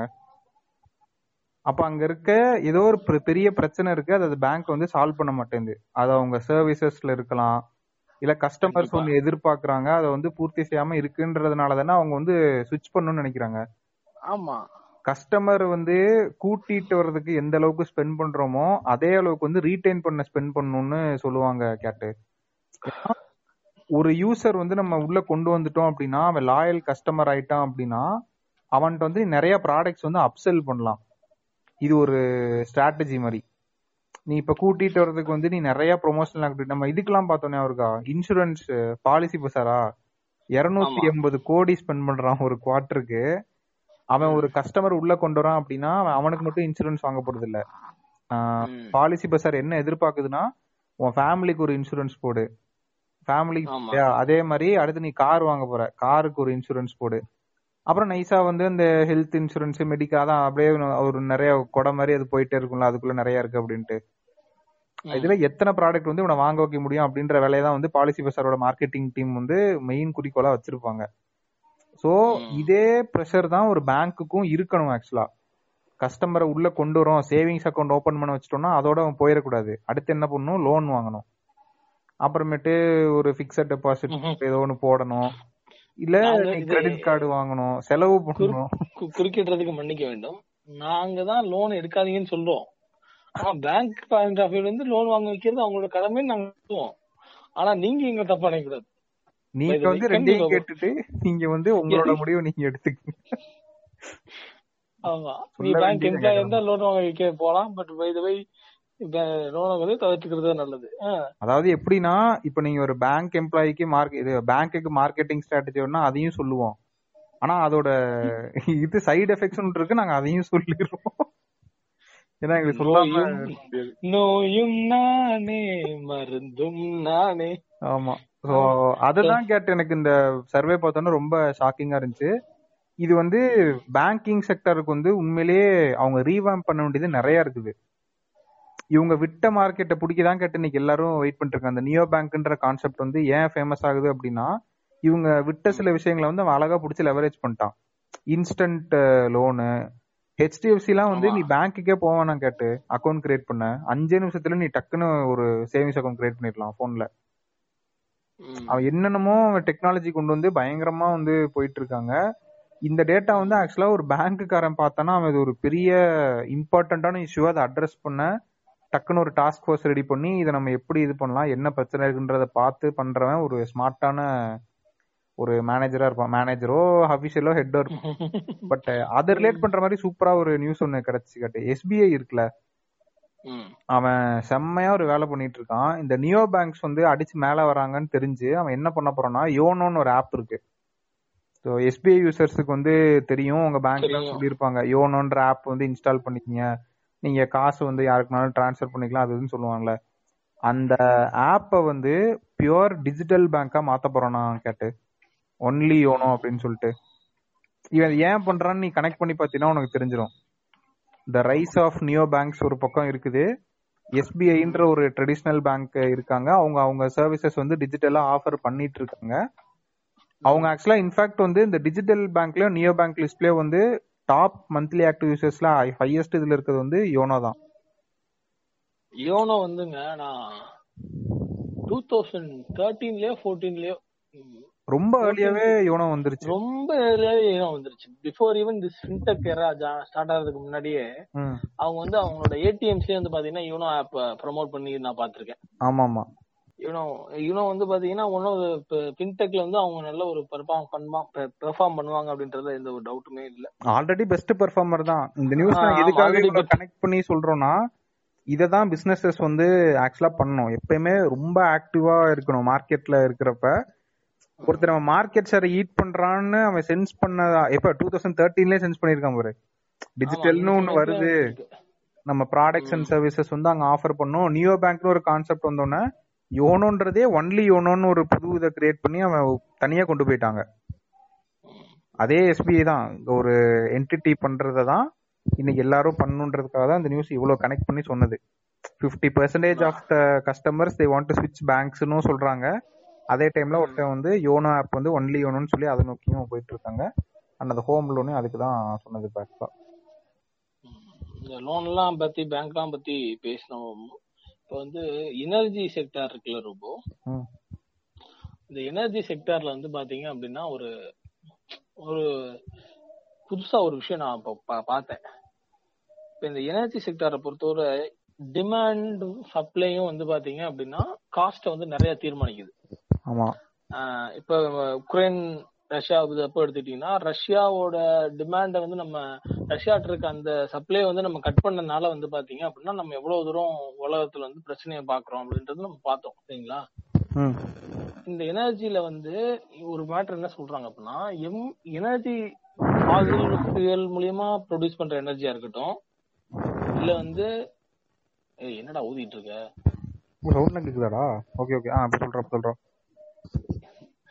அதான் அந்த ஃபாசில் ஃபியூயல் மூலியமா பண்ற அந்த இதா இருக்கட்டும் இல்ல எந்த விதமான எனர்ஜியா இருக்கட்டும் இந்த ஸ்டோரேஜ் மீடியம் அப்படின்றது வந்து பாத்தீங்க அப்படின்னா மிகப்பெரிய முக்கியத்துவமா ரொம்ப. ஏன்னா எனர்ஜி வந்து உங்களுக்கு பாத்தீங்கன்னா கெட்டு போகாது. நீங்க எனர்ஜி ப்ரொடியூஸ் பண்ணி அந்த எனர்ஜி ஸ்டோர் பண்ற எனர்ஜி வந்து பாத்தீங்க அப்படின்னா இட்ஸ் அது அப்படியே ஒரு இதா இருக்கும். ஸோ அதுக்கு அந்த எனர்ஜிக்கான அந்த ஃபார்ம் இருக்குல்ல அந்த இது இப்போ பாத்தீங்க அப்படின்னா கேஸ் மூலியமா உங்களுக்கு எனர்ஜி வரும். இந்த மாதிரி நிறைய எனர்ஜி ஃபார்ம் இருக்கு இல்லையா.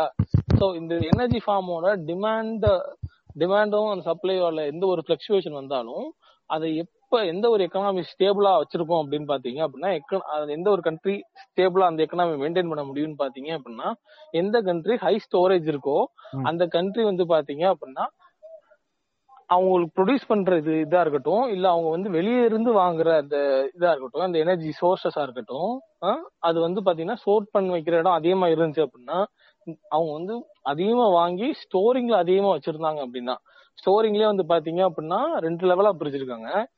ஒரு லெவல் வந்து பாத்தீங்கன்னா நீங்க ஸ்டோர் பண்ணி லெவலுக்குள்ள ஒரு லெவல் வந்து யூசேஜ் லெவல். அந்த லெவல்ல இருந்து அந்த லெவல் எப்பவுமே யூசேஜ்ல இருக்கும். ஃபார் எக்ஸாம்பிள் இப்போ ஒரு டென் அந்த அந்த ஸ்கேல் ஆஃப் டென் பாத்தீங்க அப்படின்னா நீங்க வந்து ஒரு நைன் வந்து எனர்ஜி லெவல் ஸ்டோர் பண்ணிருக்கீங்க அப்படின்னா அதுல டூங்கிற லெவல் வந்து இட்ஸ் கான்ஸ்டன்ட் இந்த யூஸ் அப்படின்னா நீங்க ரிமைனிங் இருக்கீங்க பாத்தீங்க அந்த ரிமைனிங் செவன் வந்து பாத்தீங்க அப்படின்னா that is your price saving இடம் அப்படின்றாங்க. பிரைஸ் சேவிங்னா அந்த அந்த லெவல் செவன் அந்த செவன் வரை நீங்க ஸ்கேல்ல சேவ் பண்ணி வச்சிருந்தீங்க அப்படின்னா உங்களோட டூ மட்டும் தான் உங்களோட கண்ட்ரியோட தேவைக்கு போயிட்டு இருக்கும். மீது அந்த செவன் அந்த லெவல் ஆஃப் அந்த எனர்ஜிஸ் நீங்க சேவ் பண்ணி வச்சிருந்தது வந்து பாத்தீங்க அப்படின்னா உங்களுக்கு என்னதான் வந்து மார்க்கெட்ல டிமாண்ட் எனர்ஜி டிமாண்ட் வந்து கம்மியானாலும் இதோட இது அதிகமானாலும் உங்களுக்கு ஓரளவுக்கு உங்களுக்கு அது உங்களுக்கு அந்த உங்களோட பிரைஸை வந்து மெயின்டைன் பண்றதுக்காக போகும் அப்படின்ற ஒரு தியரி இருக்கு சரிங்களா. இப்ப இந்த தியரியை வச்சுட்டு நம்ம ஊர் எக்கனாமி அதாவது நம்ம ஊர் கேஸ் பிரச்சனை இருக்கு. நம்ம ஊர் கேஸ் பிரச்சனை வந்து பார்த்தா நாம வந்து பாத்தீங்கன்னா ரெண்டாயிரத்தி பத் பதினஞ்சுல இருந்து ரொம்ப கிட்டத்தட்ட வந்து பாத்தீங்கன்னா ட்ரில்லியன்ஸ் அந்த ரேஞ்சில் நம்ம கரெக்டான அமௌண்ட் தரல ஆனா வந்து பாத்தீங்கன்னா trillions of amount from two thousand பிப்டீன்ல இருந்து நம்ம கமிட் பண்ணிருக்கோம். ஆனா எதுக்கு அப்படின்னா இந்த எனர்ஜி இந்த கேஸ் எக்கனாமிக்கு கேஸ் சேவ் பண்ணி அதுல இருந்து எனர்ஜி எடுக்கிற அந்த மெத்தட்ல அந்த கேஸுக்கு வந்து பாத்தீங்க அப்படின்னா நம்ம வந்து ரொம்ப நிறைய வந்து இது பண்ணிருக்கோம். ஸோ நம்மளோட டிமாண்ட் எப்படி இருந்திருக்குன்னு பாத்தீங்கன்னா ஃப்ரம் நைன்டீன் டு டுவெண்ட்டி நம்ம கிட்ட வந்து டிமாண்ட் வந்து பாத்தீங்கன்னா சிக்ஸ்டி ஃபோர் பெர்சென்ட் நமக்கு டிமாண்ட் இருக்கு அப்படின்னா நம்ம வந்து தேர்ட்டி ஒன் பெர்சென்ட் வந்து பாத்தீங்கன்னா ப்ரொடியூஸ் பண்றோம் நம்மளே. இந்த தேர்ட்டி த்ரீ பெர்சென்ட் வந்து பாத்தீங்கன்னா இம்போர்ட் பண்றோம் வெளியில இருந்து சரிங்களா. பாதிக்கு பாதி நம்ம டிமாண்டுக்கு பாதி வந்து ப்ரொடக்ஷன்ல பண்றோம் பாதி வந்து இம்போர்ட்ல பண்றோம். ஸோ இப்போ வந்து டூ தௌசண்ட் டுவெண்ட்டி ஒன்ல வந்து நிலைமை எப்படி இருக்குன்னு பாத்தீங்கன்னா அறுபது பெர்சன்டேஜ் வந்து பாத்தீங்க அப்படின்னா நமக்கு வந்து இதா இருக்கு தேவையா இருக்கு. ஸோ அதுல வந்து பாத்தீங்கன்னா நம்ம வந்து ப்ரொடியூஸ் பண்றது வந்து பாத்தீங்கன்னா டுவெண்ட்டி எயிட் பர்சன்ட் ப்ரொடியூஸ் பண்றோம், தேர்ட்டி த்ரீ பர்சன்ட் வந்து பாத்தீங்கன்னா அது இம்போர்ட் பண்ணிட்டு இருக்கோம். ஸோ இந்த மாதிரி இருக்க பட்சத்துல நமக்கு ட்ரில்லியன்ஸ் ஆஃப் அமௌண்ட்ஸ் வந்து நம்ம இந்தியன் எக்கனாமி வந்து டூ தௌசண்ட் பிப்டீன்ல இருந்து இப்போ வர டூ தௌசண்ட் டுவெண்ட்டி ஃபைவ் வரை இது பண்ண போறதா பேசியிருக்காங்க. சரிங்களா, இந்த பேசினதுல இதுவரை நம்ம வந்து ஒரு நம்மளோட அந்த சேவிங் ஸ்டோரேஜ் வந்து இன்னும் ஒன்னு கூட நம்ம இன்க்ரீஸ் பண்ணல அப்படிங்கறதா நிதர்சன உண்மை. ஆனா டார்கெட் மட்டும் செட் பண்ணிட்டு நம்ம ஏதோ ஓடிட்டு இருக்கோம் ஃப்ரெண்ட்ஸ் அப்படினு சொல்றது. அந்த மாதிரி நம்ம இது பண்ணிட்டு இருக்கோம். அதான் ஸ்மார்ட்டஸ்டான இன்வெஸ்ட்மென்ட் பண்ணலங்கிறதுக்கு இது ஒரு எடுத்துக்காட்டா சொல்றாங்க. சரி, நீங்க வந்து எனர்ஜியை ப்ரொடக்ஷன்ல இன்க்ரீஸ் பண்றீங்க, ஆனா ஸ்மார்ட்டஸ்ட் வே ஆனா smartest ways to save money is building increase the storage அப்படின்றான். ப்ரொடக்ஷனை இன்க்ரீஸ் பண்றதும் பெஸ்ட் தான், நான் இல்லைன்னு சொல்லல. பட் ஆனா ஸ்டோரேஜ் இன்க்ரீஸ் பண்றது one of the smartest way. அது ஹார்ட் ஒர்க்கிங்கிற மாதிரி இது வந்து ஒரு smart of way of working. அதை நம்ம இந்தியா பண்ணல அப்படின்றதும் சொல்லப்படும். இப்ப இந்த இந்த யுக்ரைன் ரஷ்யா பிரச்சனை வந்தோம்னா நிறைய எனர்ஜி எக்ஸ்போர்ட்ஸ் வந்து ஸ்டோரேஜ் வச்சிருக்கிறது வந்து இட்ஸ் பெஸ்ட் அப்படின்ற மாதிரி சொல்றாங்க. ஆனா ஒரு விஷயம் நடக்க நடக்கதான் ஒவ்வொன்னா வெளில வருது. இப்படி ஏதாவது ஒரு இது ஓகே, இது இப்படி உக்ரைன்ல வார் நடக்கிறதுனால இந்தியன் ஸ்டூடெண்ட்ஸ் எவ்வளவு பேர் போய் படிச்சிருக்காங்கன்னு தெரியுது. எனர்ஜி டிபெண்டா நம்ம ரஷ்யாவை எவ்வளவு நம்பி இருக்கோன்ற நியூஸ் வெளில வருது. அதே மாதிரி கேஸே வந்து பாத்தீங்க அப்படின்னா நிறைய நாடுல யூரோப்ல தட்டுப்பாடு ஆகுது. அதான் சாங்ஷனே பாத்தீங்கன்னா பேக் ஃபயர் ஆன மாதிரி போயிடுச்சுன்னு சொல்றாங்க.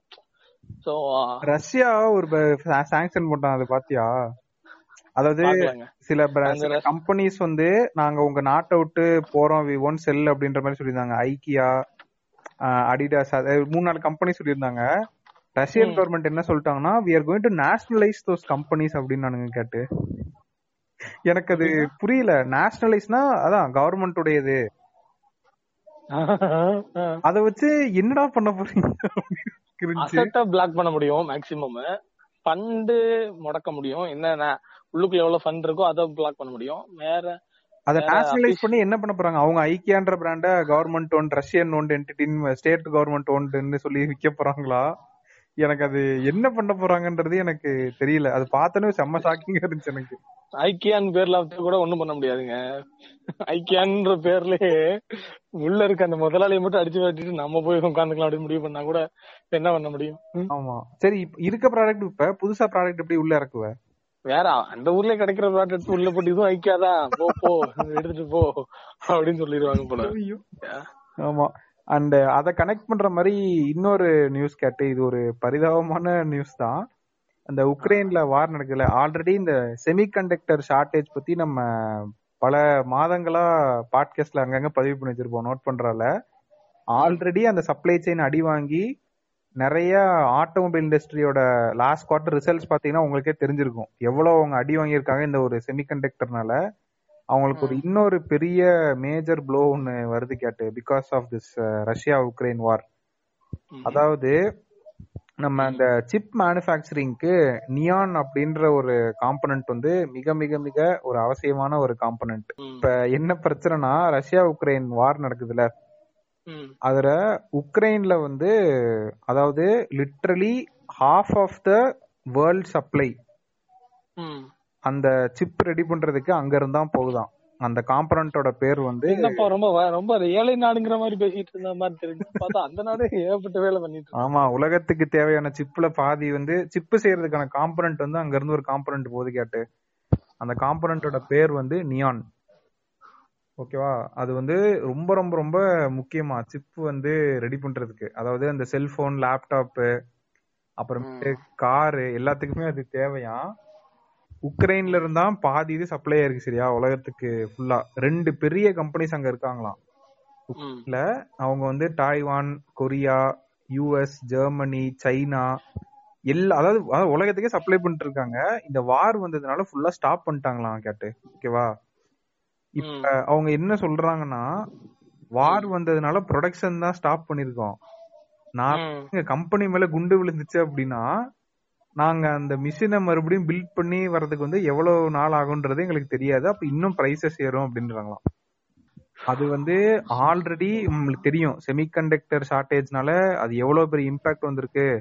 எனக்கு தெரிஞ்ச ஃப்ரெண்ட்ஸே வந்து கார்லாம் ஆர்டர் பண்ணிட்டு வர லேட் ஆகுது லேட் ஆகுதுன்னு சொல்றாங்கன்றத அவனுக்கு சொல்றப்ப எனக்கு அந்த நியூஸ் வந்து ஸ்ட்ரைக் ஆச்சு, இதனால தான்டா வராம இருக்குது அப்படின்னு சொல்லிட்டு. ஆல்ரெடி அதோட ரேட் வந்து எப்படி இருந்துச்சுன்னா கேட்டு இப்ப அவங்க வந்து ஒரு கியூபிக் மீட்டர்ல மெஷர் பண்ணுவாங்க கேட்டு ஓகேவா. ஒரு நாளைக்கு நம்ம ஒரு மாசத்துக்கு வந்து என்ன பண்ணுவாங்கன்னா ten thousand to fifteen thousand cubic metres வந்து அவங்க ரெடி பண்ணுவாங்களாம். அந்த டூ கம்பெனிஸ் நான் சொன்னேன்ல உக்ரைன்ல ஆவரேஜா வந்து ஒரு மாசத்துக்கு இவ்வளவு அவங்க ரெடி பண்றாங்க. இப்ப இந்த பிரச்சனை ஆகுறதுனால என்ன ஆயிடுச்சுன்னா மார்ச் மாசத்துக்கு அவங்களுக்கு ஒரு டார்கெட் இருக்கும்ல, அதாவது மந்த் ஆன் மந்த் நம்ம இவ்வளவு பண்ணி சப்ளை பண்ணணும் கிளையண்ட் ஆர்டர்ஸ் வந்துருக்குன்ட்டு. மார்ச் மாசம் வந்து பதிமூணாயிரம் கியூபிக் மீட்டர் வந்து அவங்களால இப்ப பண்ண முடியல, அந்த இடத்துலயே அடி வாங்கிட்டாங்க. அதே மாதிரி இப்ப சைனாலையும் வந்து அந்த நியான் வந்து ப்ரொடியூஸ் பண்றாங்களாம் கேட்டு.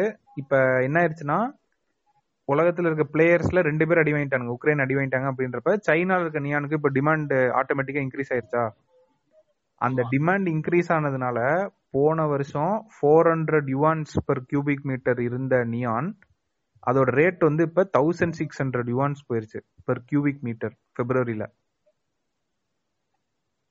அதனால அந்த பிரைஸ் இன்க்ரீஸ் நம்ம சொல்றோம்ல, நம்ம எப்பவுமே மழை இல்ல வறட்சியா இருக்குது ஆனா உங்ககிட்ட மட்டும் எப்படி சேட்டு காசு இருக்குது. ஆமா அதான் இன்ஃப்ளேஷன் சுத்தி சுத்தி நம்மள அடிக்க போது எதோட பிரைஸுமே இனிமேல் கீழே வரப்போறதே கிடையாது. இது நீங்க எழுதி சஸ்டைன்ட் இன்ஃப்ளேஷன். இன்னும் ஐஎம்எஃப் வந்து கன்ஃபார்ம் மட்டும் தான் பண்ணல, கொஞ்ச நாளுக்கு அப்புறம் அவங்களே பண்ணிடுவாங்க. ஏன் பண்ணாம இருக்காங்கன்றது எனக்கு புரியல. நம்ம இந்த மாதிரி நியூஸ் படிக்கிறப்ப எனக்கு கிளியரா தெரியுது நம்ம எதை நோக்கி போயிட்டு இருக்கோம் அப்படின்னு சொல்லிட்டு. இப்ப இந்த பிரச்சனை வந்து எப்ப ஆல்ரெடி வந்துச்சுன்னா கேட்டு இந்த ரஷ்யா பாட்காஸ்ட்ல நம்ம பேசணும்ல கிரிமியாவோட இன்வேஷன் பேசணும்ல, அத வந்து ரஷ்யா பண்ணாங்கல்ல, அப்பயே வந்து நியானோட பிரைசஸ் வந்து சிக்ஸ் ஹண்ட்ரட் பெர்சன்டேஜ் வந்து இன்க்ரீஸ் ஆயிருச்சான் இவனுங்க பண்ண வேலையினால. இப்ப அது மறுபடியும் இன்க்ரீஸ் ஆகி போயிட்டு இருக்கு. அதனால இதை டிபெண்ட் பண்ணி இருக்க ஆட்டோமொபைல் இண்டஸ்ட்ரி, மொபைல், அந்த எலக்ட்ரானிக்ஸ் எல்லாம் வந்து பல்ல கடிச்சுட்டு உட்காந்துருக்கானுங்களாம். ஏன்னா இந்த வார் முடிஞ்சிச்சுன்னா தான் அவனுக்கு அந்த மார்ச் மாசம் சரி ஒரு மாசம் நம்ம சஸ்டெயின் பண்ணிக்கலாம், ஆனா அந்த வார் வந்து எவ்வளவுக்கு எவ்வளவு எலாங்கேட் ஆயிட்டு இருக்கோ அதை சுத்தி இருக்க பிசினஸஸ் எல்லாரும் வந்து பல்ல கடிச்சுட்டு உட்காந்துருக்காங்களாம், என்ன பண்றது அப்படின்னு தெரியாம. இன்னொரு மேட்டருங்க, இன்ஃபிளேஷன் பத்தி பேசும்போது ரைஸ் இன் சேலரி இருக்குல்ல, சேலரிக்கு ரைஸ் பண்றது வந்து ஆல் டைம் ஹைல இருக்கு இப்ப தெரியுதா. இப்ப நியூஸ் படி பாத்தீங்க அப்படின்னா ஆல் டைம் ஹை சோஃபார் வந்து two thousand nineteen to twenty six point ஃபோர்ல இருந்தது. அது ஆக்சுவலா அந்த ரெண்டு வருஷம் வந்து ஹைக் பெருசா நடக்கல, சிக்ஸ் பாயிண்ட் ஃபோர்ல இருக்கு. இந்த சிக்ஸ் பாயிண்ட் ஃபோர்ல இருக்கிறது வந்து இப்ப வந்து டிராஸ்டிக்கா டுவெண்ட்டி ஒன்ல எயிட் பாயிண்ட் ஃபைவ் இப்ப வந்து nine.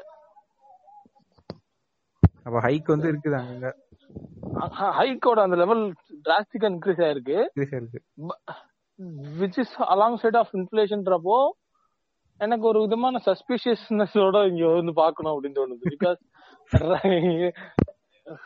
Who understands economy better than us. ஆப்வியஸா வந்து பாத்தீங்க அப்படின்னா கார்பரேட்ல சீட் சூட்ல சீட் சூட்ல இருக்கவங்க they know okay rise in price நடக்குது, we have to increase the salary to keep the employee satisfied.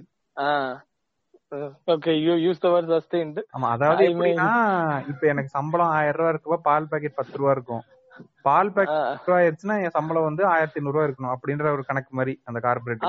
அது அந்த அந்த டிரான்சிஷன் வந்து நம்ம மேபி விட்னஸ் பண்றோமோ, நம்ம சும்மா நம்ம ரெகுலரா இந்த இதை நியூஸ் இதெல்லாம் ஃபாலோ அப் பண்றதுனால எனக்கு ஒரு சஸ்பிஷியஸா ஒரு இது தோணுது. இந்த இந்த நியூஸை நான் பார்த்தோன்னே அந்த டிரான்சிஷன் நமக்கு முன்னாடி ஆயிரத்தி தொள்ளாயிரத்தி எண்பதுகள் எல்லாம் நான் கேள்விப்பட்டிருக்கேன். இந்த எண்பதான்னு தெரியல, ஆனா தங்கம்லாம் முந்நூறு ரூபாய்க்கு வாங்கிருக்காங்க வாங்கிருக்காங்கலாம் சில பேர் என்கிட்ட சொல்லியிருக்காங்க. அப்ப முந்நூறு ரூபா வந்து பெரிய ரேட்டா இருந்திருக்கும், அப்ப முந்நூறு ரூபா அந்த பெரிய ரேட்டா இருந்திருக்கும். அவங்க அந்த அந்த கிராஜுவல் இன்க்ரீஸ் இன் அந்த அந்த இன்னும் பீரியட் இருக்குல்ல, ஆமா அந்த விலைவாசி உயர்ந்ததோ அந்த விட்னஸ் பண்ணாம அந்த டிரான்சிஷன்லயே அவங்க போயிருப்பாங்க.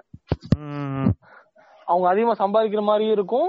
சோ அந்த விலையும் குடுக்கறப்ப அவங்களுக்கு ஓகே அதிகமா சம்பாதிக்கிறோம் அதிகமா குடுக்கலாம் தப்பு இல்ல அப்படின்ற ஒரு ஃபீல் வந்துடும்ல, இங்கதான் நிறைய சம்பாதிக்கிறீங்களா அப்படின்ற மாதிரி ஒரு ஃபீல் போயிடும். அந்த இது வந்து இப்ப வந்து நம்ம வந்து அந்த பாக்குறதுனால ஒரு எனக்கு தெரியுது. நீ இப்ப சொன்னோன்னதான் எனக்கு இன்னைக்கு காலையில சுட சுட நடந்த ஒரு நியூஸ் வந்து கனெக்ட் ஆகுது.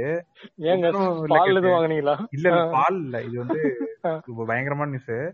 நம்ம அந்த கல்யாணத்துக்கு போனா மொய் வைப்போம்ல, அந்த மொய் வைக்கிற கேட்டகரி பிரைசிங் கேட்டகரி எப்படி இருக்கும் அப்படின்னா, ரொம்ப தெரியாதவங்க சும்மா இப்ப பத்திரிக்கை வச்சுட்டாங்க போகணும் அப்படின்னா நூறு ரூபா வச்சுட்டு வருவோம். ஓகேவா, நூறு ரூபா இருக்கும். அதுக்கப்புறம் இந்த சொந்தக்காரங்கன்னா அதுக்கு ஒரு ஹைராக்கி இருக்கும்ல, ஐநூறு ஆயிரம் ரெண்டாயிரம்ன்றது. நான் சொல்றது ஒரு பத்து வருஷம் கணக்கு வச்சுக்கோங்க, அஞ்சு வருஷம் கூட வச்சுக்கோங்க.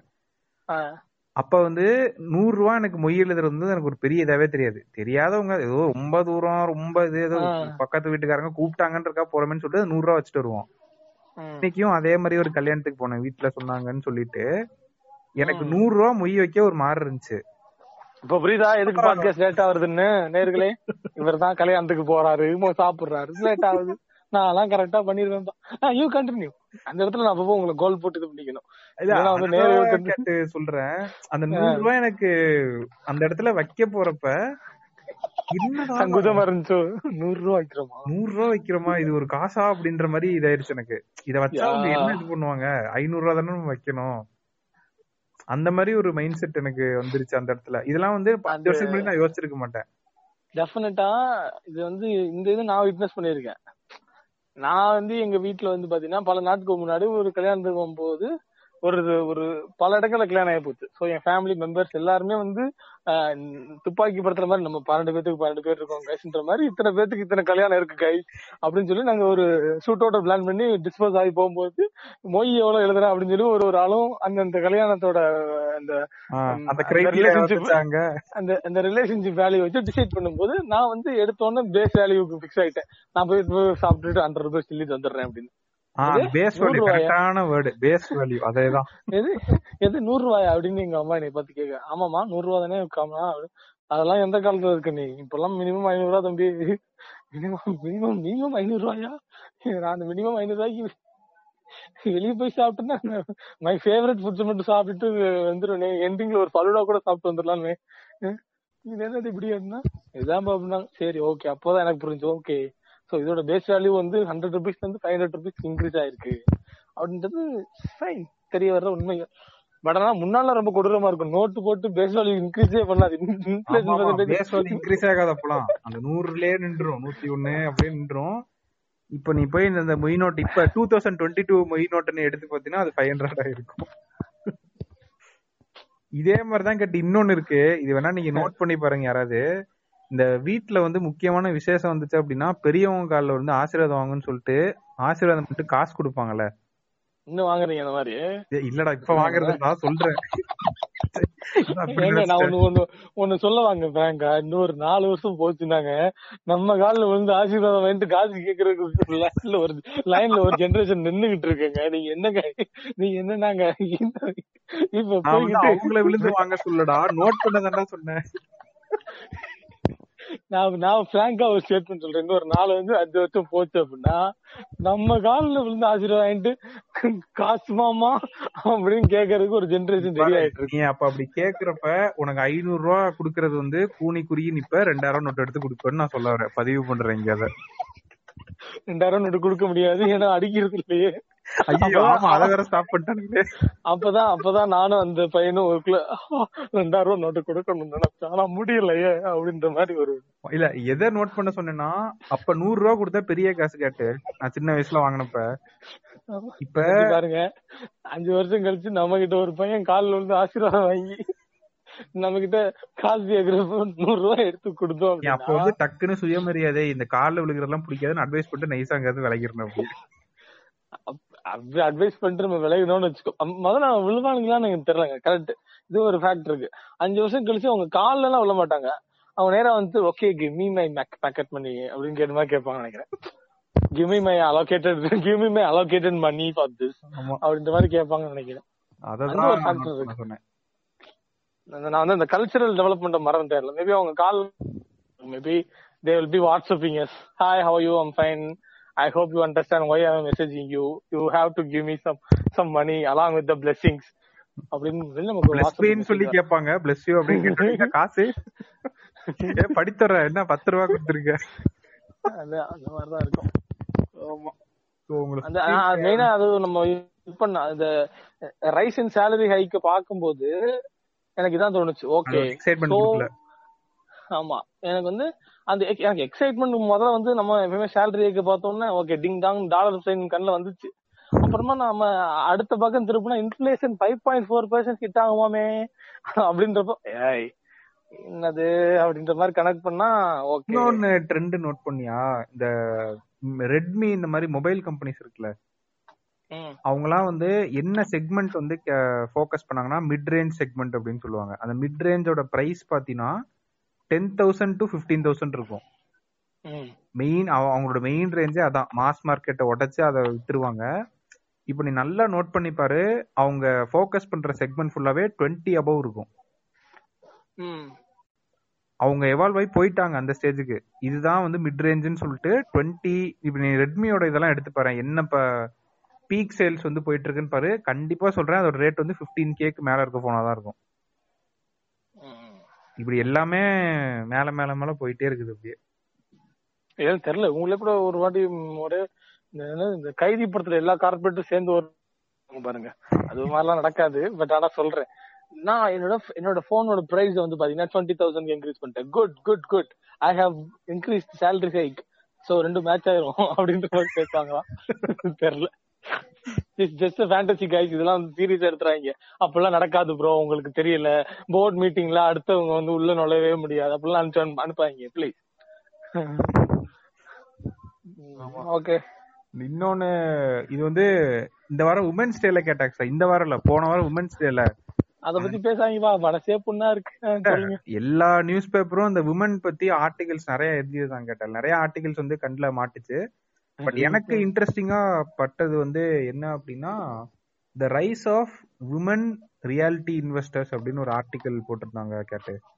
சொல்லுங்க. அதாவது இப்ப இருக்க அந்த மாடர்ன் ஐடில இருக்க விமன் இருக்காங்கல்ல, சரி, அவங்க ரியல் எஸ்டேட்ல இன்வெஸ்ட் பண்றாங்களாம். அதாவது அவங்களும் சம்பாதிக்கிறாங்க, நாலு இடம் போறாங்க, பெரிய பெரிய பொசிஷன்ஸ் போய் உட்காடுறாங்க. அப்படின்றப்ப they are not depending on their family. அவங்களாவே ஓன் டிசிஷன்ஸ் எடுத்து இந்த இடத்துல வந்து நம்ம ஒரு வீடு வாங்கலாம், பிளாட் வாங்கலாம்னு சொல்லி வாங்குறாங்களாம். ஸோ நீங்க டார்கெட் பண்ண வேண்டிய ஆடியன்ஸ் வந்து இதுக்கு என்ன அப்படின்னா டுவெண்ட்டி ஃபைவ், அதாவது மிட் டுவெண்டிஸ்னா டுவெண்ட்டி ஃபைவ்ல இருந்து ஃபார்ட்டி இந்த ஏஜ்ல.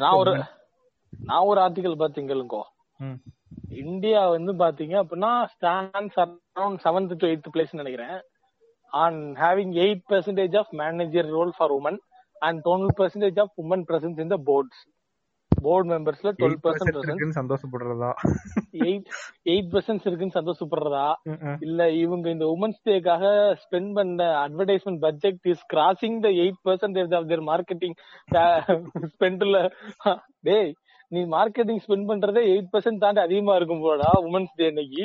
ஆனா உங்க ஆர்கனைசேஷன்ல எயிட் பெர்சன்ட் தாண்டா இருக்காங்களே, நீ ஏன்டா அப்படி பண்ற, கொஞ்சமாவது சொல்ற மாதிரி நடந்துக்கலையேண்டா அப்படின்ற மாதிரி ஒரு கேள்வி எனக்கு கேட்கணும் தான் வருது. ஆக்சுவலா since considering India is the market place, நம்ம தான் மார்க்கெட் பிளேஸ்ன்ற மாதிரி இப்போ இருக்கோம். எவன் எங்க ப்ராடக்ட் எடுத்தாலும் நம்ம தான் வந்து விற்காகும் அப்படின்ற ஒரு கட்டாயத்தில் அவன் இருக்கான். ஏன்னா வத வத நம்ம தான் இங்க இருக்கோம். அப்படின்ற பட்சத்துல நீ வந்து உமன்ஸ் டேன்னு சொல்லி எங்க ஊர்லயே கொண்டாடுற, எங்க ஊர்ல இருக்க உமன்ஸுக்கே வெறும் எட்டு பர்சன்ட் தான் வேலை தந்திருக்க, நீ மேனேஜர் லோன் தந்திருக்க.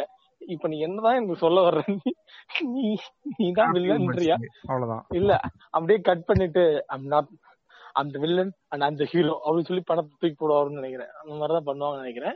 நம்ம ஒரு டேட்டா போன பாட்காஸ்ட்ல உமன் பத்தி பாத்துருந்தோம், சரிங்களா? உமன் அந்த டேட்டா வந்து பாத்தீங்க அப்படின்னா எப்படி இருந்துச்சு அந்த டேட்டா வந்து, மோர் ஓவர் லைக் உமன் வந்து பாத்தீங்க அப்படின்னா ரெடி டு பி சில விஷயங்கள்ல வந்து இது மாதிரி எப்படி அந்த டேட்டா எனக்கு ஞாபகம் இல்லை. போன வாரம் தான் நான் பேசினேன், ஏன்னா போன வாரம் பாட்காஸ்ட் கேட்டுங்க. விமனே வந்து பாத்தீங்கன்னா அந்த உமனோட அந்த இதுக்கு சப்ரஷனுக்கு நிறைய உள்ள அப்படின்ற மாதிரி ஒரு ஃப்ளோல இருந்துச்சு. அண்ட் அதை நான் நினைச்சிட்டு இருக்கும்போது பாத்தீங்க அப்படின்னா பொலிட்டிக்கலா போகல, பட் ஆனா அந்த இது எனக்கு கனெக்ட் ஆன பாயிண்ட் என்னன்னா, பிரியங்கா காந்தி வந்து செம்மையான ஒரு இதுல இருந்தாங்க.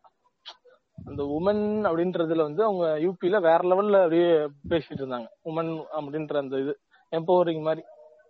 ஆனா அது கொஞ்சம் கூட வேலை பார்க்கல அந்த இடத்துல. இந்த ஃபேக்டர் வந்து உள்ள வந்து எடுபடவே இல்லை.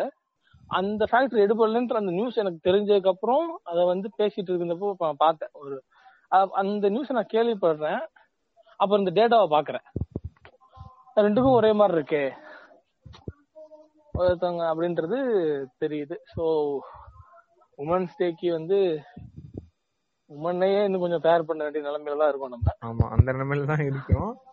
ஆக்சுவலா ஒரு சூப்பரான இன்சைட் ஒன்னு மாட்டிச்சு கேட்டேன். அந்த உமன் அந்த உமன்ஸ் டே அந்த ஆர்டிகல்ஸ்ல வந்து என்ன தெரியுமா சொல்லியிருந்தாங்க, ரெண்டாயிரத்தி பத்துல இருந்து நம்ம ஸ்டாக்ல இருக்கல ஸ்டாக்ல இருக்க கம்பெனிஸ் இருக்குல்ல, அதுல ஃபீமேல் ரெப்ரசன்டேஷன் அதிகமா மேனேஜ்மெண்ட்ல இருக்க கம்பெனிஸ் வந்து அவுட் பெர்ஃபார்ம் பண்ணிருக்கான். அதாவது ஃபீமேல் இல்லாத கம்பெனிஸ் இருக்குல்ல ஸ்டாக்ஸ்ல இருக்க கம்பெனிஸ், அதை விட twenty six percentage outperform பண்ணிருக்கான் கேட்டு. பெண்கள் இருக்க கம்பெனிஸ் வந்து ஸ்டாக் அந்த ஸ்டாக் இருக்க கம்பெனிஸ் அதுல பொண்ணுங்க அந்த மேனேஜ்மெண்ட்ல இருப்பாங்கல்ல, அதையும் பொண்ணுங்க இல்லாத கம்பெனிஸையும் கம்பேர் பண்ணி பார்த்திருக்காங்க. டுவெண்ட்டி சிக்ஸ் பர்சன்டேஜ் வந்து அவுட் பெர்ஃபார்ம் பண்ணிருக்கான் பொண்ணுங்க இருக்க கம்பெனிஸ் வந்து. இது இதான் ஆக்சுவலா பெரிய நியூஸா போடணும், பிக் நியூஸ் மாதிரி குட்டியா போட்டிருக்காண்டி. இதை தாண்டா நீங்க பெருசா போக்கஸ் பண்ணி போடணும் அப்படின்னு இருந்துச்சு. ஆனா நம்ம அது வந்து இது எப்படி அந்த சேஞ்ச் வந்து கொண்டு வர போறாங்கன்றது எனக்கு தெரியல கேட்டு. ஏன்னா எந்த பெரிய கம்பெனி நீ எடுத்து பார்த்தாலும் நாங்க ஜெண்டர் டைவர்சிட்டியை ப்ரொமோட் பண்றோம், மாஸ் ஹையரிங் பண்றோம் அப்படின்ற ஒரு இது சொல்லுவாங்க. ஃபிஃப்டி ஃபிஃப்டி உமன் வந்து ஃபிஃப்டி மென் ஃபிஃப்டி அப்படின்னு சொல்றாங்க. ஆனா அது வந்து லீடர்ஷிப் இதுல அந்த மேல ஹையராக்கில போகப்போ ஏன் அது வந்து இது பண்ண மாட்டேன்றாங்கன்றது எனக்கு தெரியல. அது ஏன்னா they are not true to the value. அதான் உண்மை, அதான் உண்மை. அந்த வேல்யூ நான் வந்து அவங்க கண் துடைப்புனா கீழ் லெவல்ல பண்ணிக்கிறாங்க. அந்த கண் துடைப்பு எனக்கு கணக்கு காட்டணும் அப்படின்றப்போ அப்பதான் நான் சொல்றேன், நீ உமன்ஸ் டேக்கு நீ மார்க்கெட்டிங்க்கு ஸ்பெண்ட் பண்ற அந்த அளவு வந்து எவ்வளவு அதிகமா இருக்கு. ஆனா வந்து பாத்தீங்க அப்படின்னா ஓவரால் மேனேஜர்ஸ் வந்து பாத்தீங்கன்னா இந்தியா லெவல்ல eight percentage of womens are holding the managerial டைட்டில்ன்ற மாதிரி இருக்கு. Only twelve percentage of womens are there இந்த பிரசன்ஸ் இந்த போர்ட்ல பிரசன்ஸா இருக்காங்க. இந்த பெர்சன்டேஜும் total amount of the marketing spend for women womens day கேம்பெயின்ல வந்து இத்தனை சதவீதமான இவ்வளவு சதவீதம் ஸ்பெண்ட் இருக்குல்ல, இந்த ரெண்டையும் வச்சு பார்த்தாலே ஒரு கான்ட்ராடிக்ஷன் தெரியுது இல்லையா? ஒரு ஒரு ஒரு வீடியோ ஒண்ணு பார்த்தேன், ஒருத்தர் வந்து பிராண்டிங் வந்து எக்ஸ்பிளனேஷன் பண்ணியிருந்தாரு. செம்ம பியூட்டிஃபுல்லா பண்ணியிருந்தாரு. ரொம்ப எனக்கு வந்து வாட் இஸ் பிராண்டிங் அப்படின்றப்போ what is not a brand அப்படின்னு சொல்லிட்டு எக்ஸ்பிளைன் பண்ணியிருந்தாரு. எது பிராண்ட் இல்லைன்னா எதுவுமே பிராண்ட் இல்ல. ஸோ இந்த பிராண்டுங்கிறது it is nothing but just மக்களோட கான்சியஸ்னஸ்ல உங்களோட உங்களோட ப்ராடக்ட் மேல அவங்க வச்சிருக்க அந்த ரெபுடேஷன் மட்டும்தான் பிராண்டு. ஆமா, ஆக்சுவலா நம்ம ஊர்ல அந்த பிராண்ட்ன்ற வார்த்தையை வந்து ரொம்ப குழப்பி அடிச்சிருப்பாங்க, ரொம்ப குழப்பி அடிச்சிருக்காங்க. அது ரொம்ப தெளிவான விளக்கமா இருந்துச்சு. இந்த பிராண்டுங்கிறது அது வந்து ஒரு தொட்டு பாக்குற விஷயமோ இல்ல வந்து உணரக்கூடிய விஷயமோ எதுவுமே கிடையாது. அது வெறும் நம்ம மைண்ட்ல நம்ம ஒருத்தவங்களை பத்தி வச்சிருக்கோம். இப்போ ஒரு பேர் நான் சொல்றேன் ஆப்பிள் அப்படின்னு சொல்றேன்னா டக்குன்னு உனக்கு அந்த பிராண்டை பத்தி என்ன இதாகுது, அதுதான் வந்து. ஆமா, இப்ப வந்து ரோபோ அப்படின்னு சொன்னா அவங்க அவங்களுக்கு அவங்க எனக்கு ஒண்ணு தோணும் இல்லையா? ஆமா, லிசனர்ஸ்க்கு ரோபோன்னா ஒரு ஒரு இப்ப கேட்ன்றப்போ ஒரு ஒரு மைண்ட்ல ஒண்ணு தோன்றது பார்த்தீங்களா? அது மட்டும் தான் பிராண்டிங். லோகோங்கிறது பிராண்ட் கிடையாது. It's a simple. It's it represent your brand. அப்புறம் உங்களோட ஃபாண்ட் டைப் வந்து it represents your brand but not your that is not a brand அப்படின்ற மாதிரி. அப்ப பிராண்டிங்னா என்ன அப்படின்ற கேள்விக்கு போகும்போது எல்லா டச் பாயிண்ட்ஸ்லயும் நம்ம as a product and service ப்ரொவைடரா நான் வந்து மக்கள் மத்தியில இப்படி என்ன நினைக்க வைக்கணும் அப்படின்னு சொல்லி நான் பண்ற ஆக்ஷன்ஸ் எல்லாமே பிராண்டிங். எவ்வளவு நான் பண்ற ஆக்ஷன்ஸ், நான் என்ன வந்து நீங்க இப்படி நினைக்கணும் அப்படின்னு சொல்லி நான் பண்ற ஆக்ஷன்ஸ் எல்லா டச் பாயிண்ட்ஸ்லயும் அது அவ்வளவுதான் சார் பிராண்டிங் சொல்லிட்டு செமையான கிளீனான ஒரு எக்ஸ்பிளனேஷனா இருந்துச்சு. கிளியரா சொல்லிட்டாரு. ஆஹ் இப்படி இப்படி ஒரு டெஃபினிஷன் இருக்கிறதுனாலதான் என்ன தெரியுமா பிரச்சனை ஆகுது, இப்படி ஒரு டெபினேஷன் இருக்கனாலயும் என்னமோ தெரியல உமன்ஸ் டேங்கிறது it's a day where women is going to highly engage. So என்னோட டச் பாயிண்ட்ஸ்ல நான் போய் ஒரு உமன் சப்போர்ட்டிங் பிராண்ட் இருக்கவனா நான் வந்து காட்ட நினைக்க போறேன், கன்ஸ்ட்ரக்ட் பண்ண போறேன். சோ அதுக்கான அட்வர்டைஸ்மெண்ட் பண்ணிருக்கேன். TV is a touch point, television ad for woman கொடுத்தாச்சு, Facebook is a touch point, கடமை முடிஞ்சிச்சு. இப்படி ஒரு அவர் கொடுத்த எக்ஸ்பிளனேஷன் எனக்கு ரொம்ப பிடிச்சிருந்துச்சு. பட் அந்த எக்ஸ்பிளனேஷனை ஒரு எக்ஸிகியூஷனா பாக்குறப்போ அது ஒரு வேல்யூலெஸ் மாடலா தெரியுது.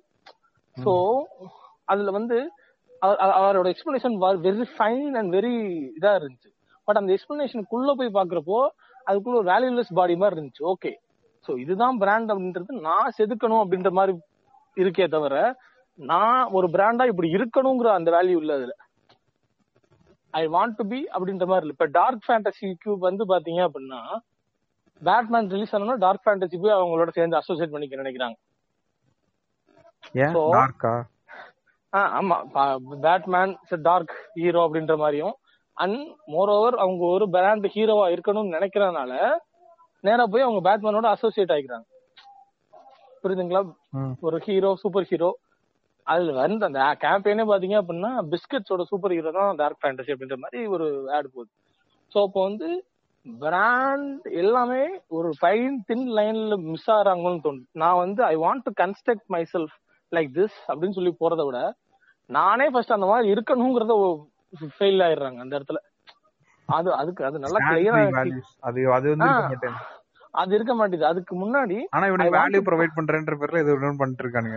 ஆமா அது அந்த வேல்யூ நான் காட்டணும். I want to portrait this value. நான் நான் இந்த வேல்யூல இருக்க ஆள் தான் அப்படின்னு சொல்லிட்டு மக்கள் வந்து என்னோட ப்ராடக்ட் அண்ட் சர்வீஸை பர்சீவ் பண்ணணும்னு நினைக்கிறவங்க இப்படி நினைக்கிறாங்களே தவிர but I stand by that value. அது ரிஃப்ளெக்ட் ஆகணும். ஏன்னா when you stand by that value நீங்க என்ன எமிட் பண்ண முடியும்? எக்ஸாம்பிளா சொல்லலாம். when you stand by that actually அந்த வேல்யூ பத்தி நின்னுட்டீங்க அப்படின்னா what you are going to emit out is அவங்களோட வேல்யூவோட ரிஃப்ளெக்ஷன் தான் நீங்க எமிட் அவுட் பண்ண போறீங்க. அதுதான் அப்படின்றப்போ அது ஆக்சுவலாவே ஒரு உங்களுக்கு வந்து நீங்க உட்காந்து வெயிட் பண்ணிட்டு இருக்க வேண்டாம். ஐயோ இது ஒர்க் ஆகுமா, இந்த கேம்பெயின் ஒர்க் ஆகுமா, இது ஒர்க் ஆகல அப்படின்ற ஃபீலிங்கை தாண்டி நம்ம அப்படிதான் இருக்க போறோம். இது போய் சேர்றவங்களுக்கு சேரும், இல்ல சேராதவங்களுக்கு இன்னும் கொஞ்ச நாள் கழிச்சு போய் சேரும், அவ்வளவுதான். Because you're emitting, you're constantly emitting the value, you're constantly அந்த இது பண்றப்போ இது ஒரு செமையான ஒரு பிராண்டிங் பத்தி நம்ம ஒரு சரியான டிஸ்கஷன் மாதிரி பேசிட்டோம்னு நினைக்கிறேன். பட் அதான் மேட்டர். சூப்பர். ஆமா, அண்ட் இன்னொரு மூணு பிராண்ட் வந்து இப்ப ஒரு சண்டையில இருக்காங்க கேட்டதை நம்ம சொல்லிருக்கோம். என்னன்னா அமேசான், ஃபியூச்சர், ஆர்ஐஎல் அப்படின்ற மூணு பிராண்ட்ஸ் வந்து எனக்கு எனக்கு இந்த மாதிரி பிராண்ட் சண்டை வந்துட்டாலே எனக்கு ஒரு மீம் தாங்க நான் வருது. என்னது? நம்ம பாட்காஸ்ட் வந்து எது பெருசுன்னு அடிச்சு காட்டு அப்படின்ற மாதிரி ரெண்டு பிராண்ட் வச்சு இப்படிதான் நம்ம பேசிட்டு இருக்கோமோ அப்படின்னு. ஆக்சுவலா நம்ம எதிர்பார்க்காத ஒரு இது கூட நடக்கலாம் கேட்டு சொல்ல முடியாது. மூணு பிராண்ட் ஒன்னா கூட ஆகலாம் நாளைக்கு. இதுக்கு என்ன பேர் வைக்க போறாங்கன்றதா எனக்கு சொல்ல முடியாது. நடந்தாலும் நடக்கலாம். என்ன ஆயிடுச்சுன்னா நம்ம சொன்னோம்ல கேட்டு, ரிலையன்ஸ் வந்து என்ன பண்ணிட்டு இருக்கான்னா நைஸா ஃபியூச்சர் குரூப்போட சூப்பர் மார்க்கெட்ஸ் அதெல்லாம் வந்து டேக் ஓவர் பண்ணிட்டு இருக்காங்க. அங்க கோர்ட்ல என்ன சொல்லிட்டாங்கன்னா உங்களுக்கு பதினஞ்சு நாள் டைம் தரும், நீங்க பேசி முடிச்சு சுமூகமான முடிவுக்கு வரதுன்னா வாங்க அதெல்லாம் சொல்லி அந்த பேச்சுவார்த்தையும் நடந்துட்டு இருக்குல்ல. அனானிமஸா ஒருத்தர் வந்து அத என்ன பேட்டி கொடுத்திருக்காரு அப்படின்னா we may expect a joint venture between Reliance, Future Group and Amazon. அதாவது இவனும் விட்டு கொடுக்க மாட்டான், அவனும் விட்டு கொடுக்க மாட்டான்.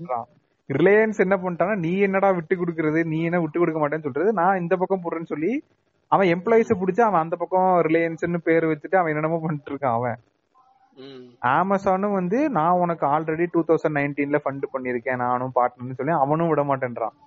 அப்படின்றப்ப இது வந்து சுமூகமா முடியணும்னா இதுதான் ஒரே வழி அப்படின்னு சொல்லியிருக்காங்களாம்.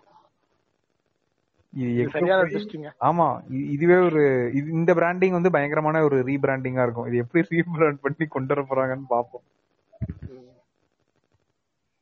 சோ அவ்வளவுதான் கேட்டு இந்த வாரம் முக்கியமான நியூஸ் எல்லாமே சொல்லியாச்சு. வார வாரம் ஆற வாரமா நான் கத்துறது என்ன, இந்த பாட்காஸ்ட நீங்க கேட்கறத மட்டும் இல்லாம இந்த பாட்காஸ்ட்ல கேட்டு உங்களுக்கு ஏதாச்சும் ஒரு நல்ல விஷயங்கள் ஏதாச்சும் நடந்திருந்தாலோ அதை வந்து எங்களுக்கு மறக்காம டிஎம் பண்ணுங்க. அது ஒண்ணுதான் எங்களோட இன்றைக்கு ஃபியூலா இருக்கு. அண்ட் உங்களுக்கு ஏதாச்சும் ஒரு மன கஷ்டங்கள் இருந்தாலும் தாராளமா டிஎம் பண்ணுங்க. நான் கலாய்க்கிற மாதிரி பேசுறேங்கிறதுனால டென்ஷன் ஆகி டிஎம் பண்ணா கொடுத்துறாங்க. உங்களுக்கு எந்த மன கசப்புகள் இருந்தாலும் தாராளமா டிஎம் பண்ணுங்க. நீங்க பண்ணக்கூடாத ஒரே டிஎம் வந்து which is the best MBA college to study. நீங்க அதை தவிர நீங்க வேற எந்த கேள்வி வேணாலும் கேட்கலாம். ஆமா, பர்சனலா எதுவும் கேட்காம நீங்க மாட்டி இந்த மாதிரி கேட்கலாம். அதெல்லாம் ஒன்றும் தப்பு இல்லை. அண்ட் தயவு செஞ்சு கேட்கறதோ இல்லை மட்டும் ஷேர் பண்ணுங்கப்பா. ஷேர் பண்ணிட்டு mister gate zero two seven அப்படின்னு டேக் பண்ணி விட்டீங்க அப்படின்னா நான் கொஞ்சம் குதுக்குற மாதிரி நல்லா இருப்பேன், சந்தோஷமா இருப்பேன். அதே மாதிரி எம்பிஏ ஸ்கூல்லையும் டேக் பண்ணீங்கன்னா அவருக்கும் அந்த நாள் கொஞ்சம் இனிமையான நாளா ஆகும். ஓ அடுத்த வாரம் இன்னும் டிஃபரெண்டான நியூஸ் இன்சைட்ஸ் அண்ட் இன்டர்பிரேஷன்ஸோட உங்களை வந்து சந்திக்க வரேன். உங்களிடம் இருந்து விடைபெறுவது உங்கள் ரோபோ மற்றும் gate. Bye bye. Information is power. Update yourself. Good night.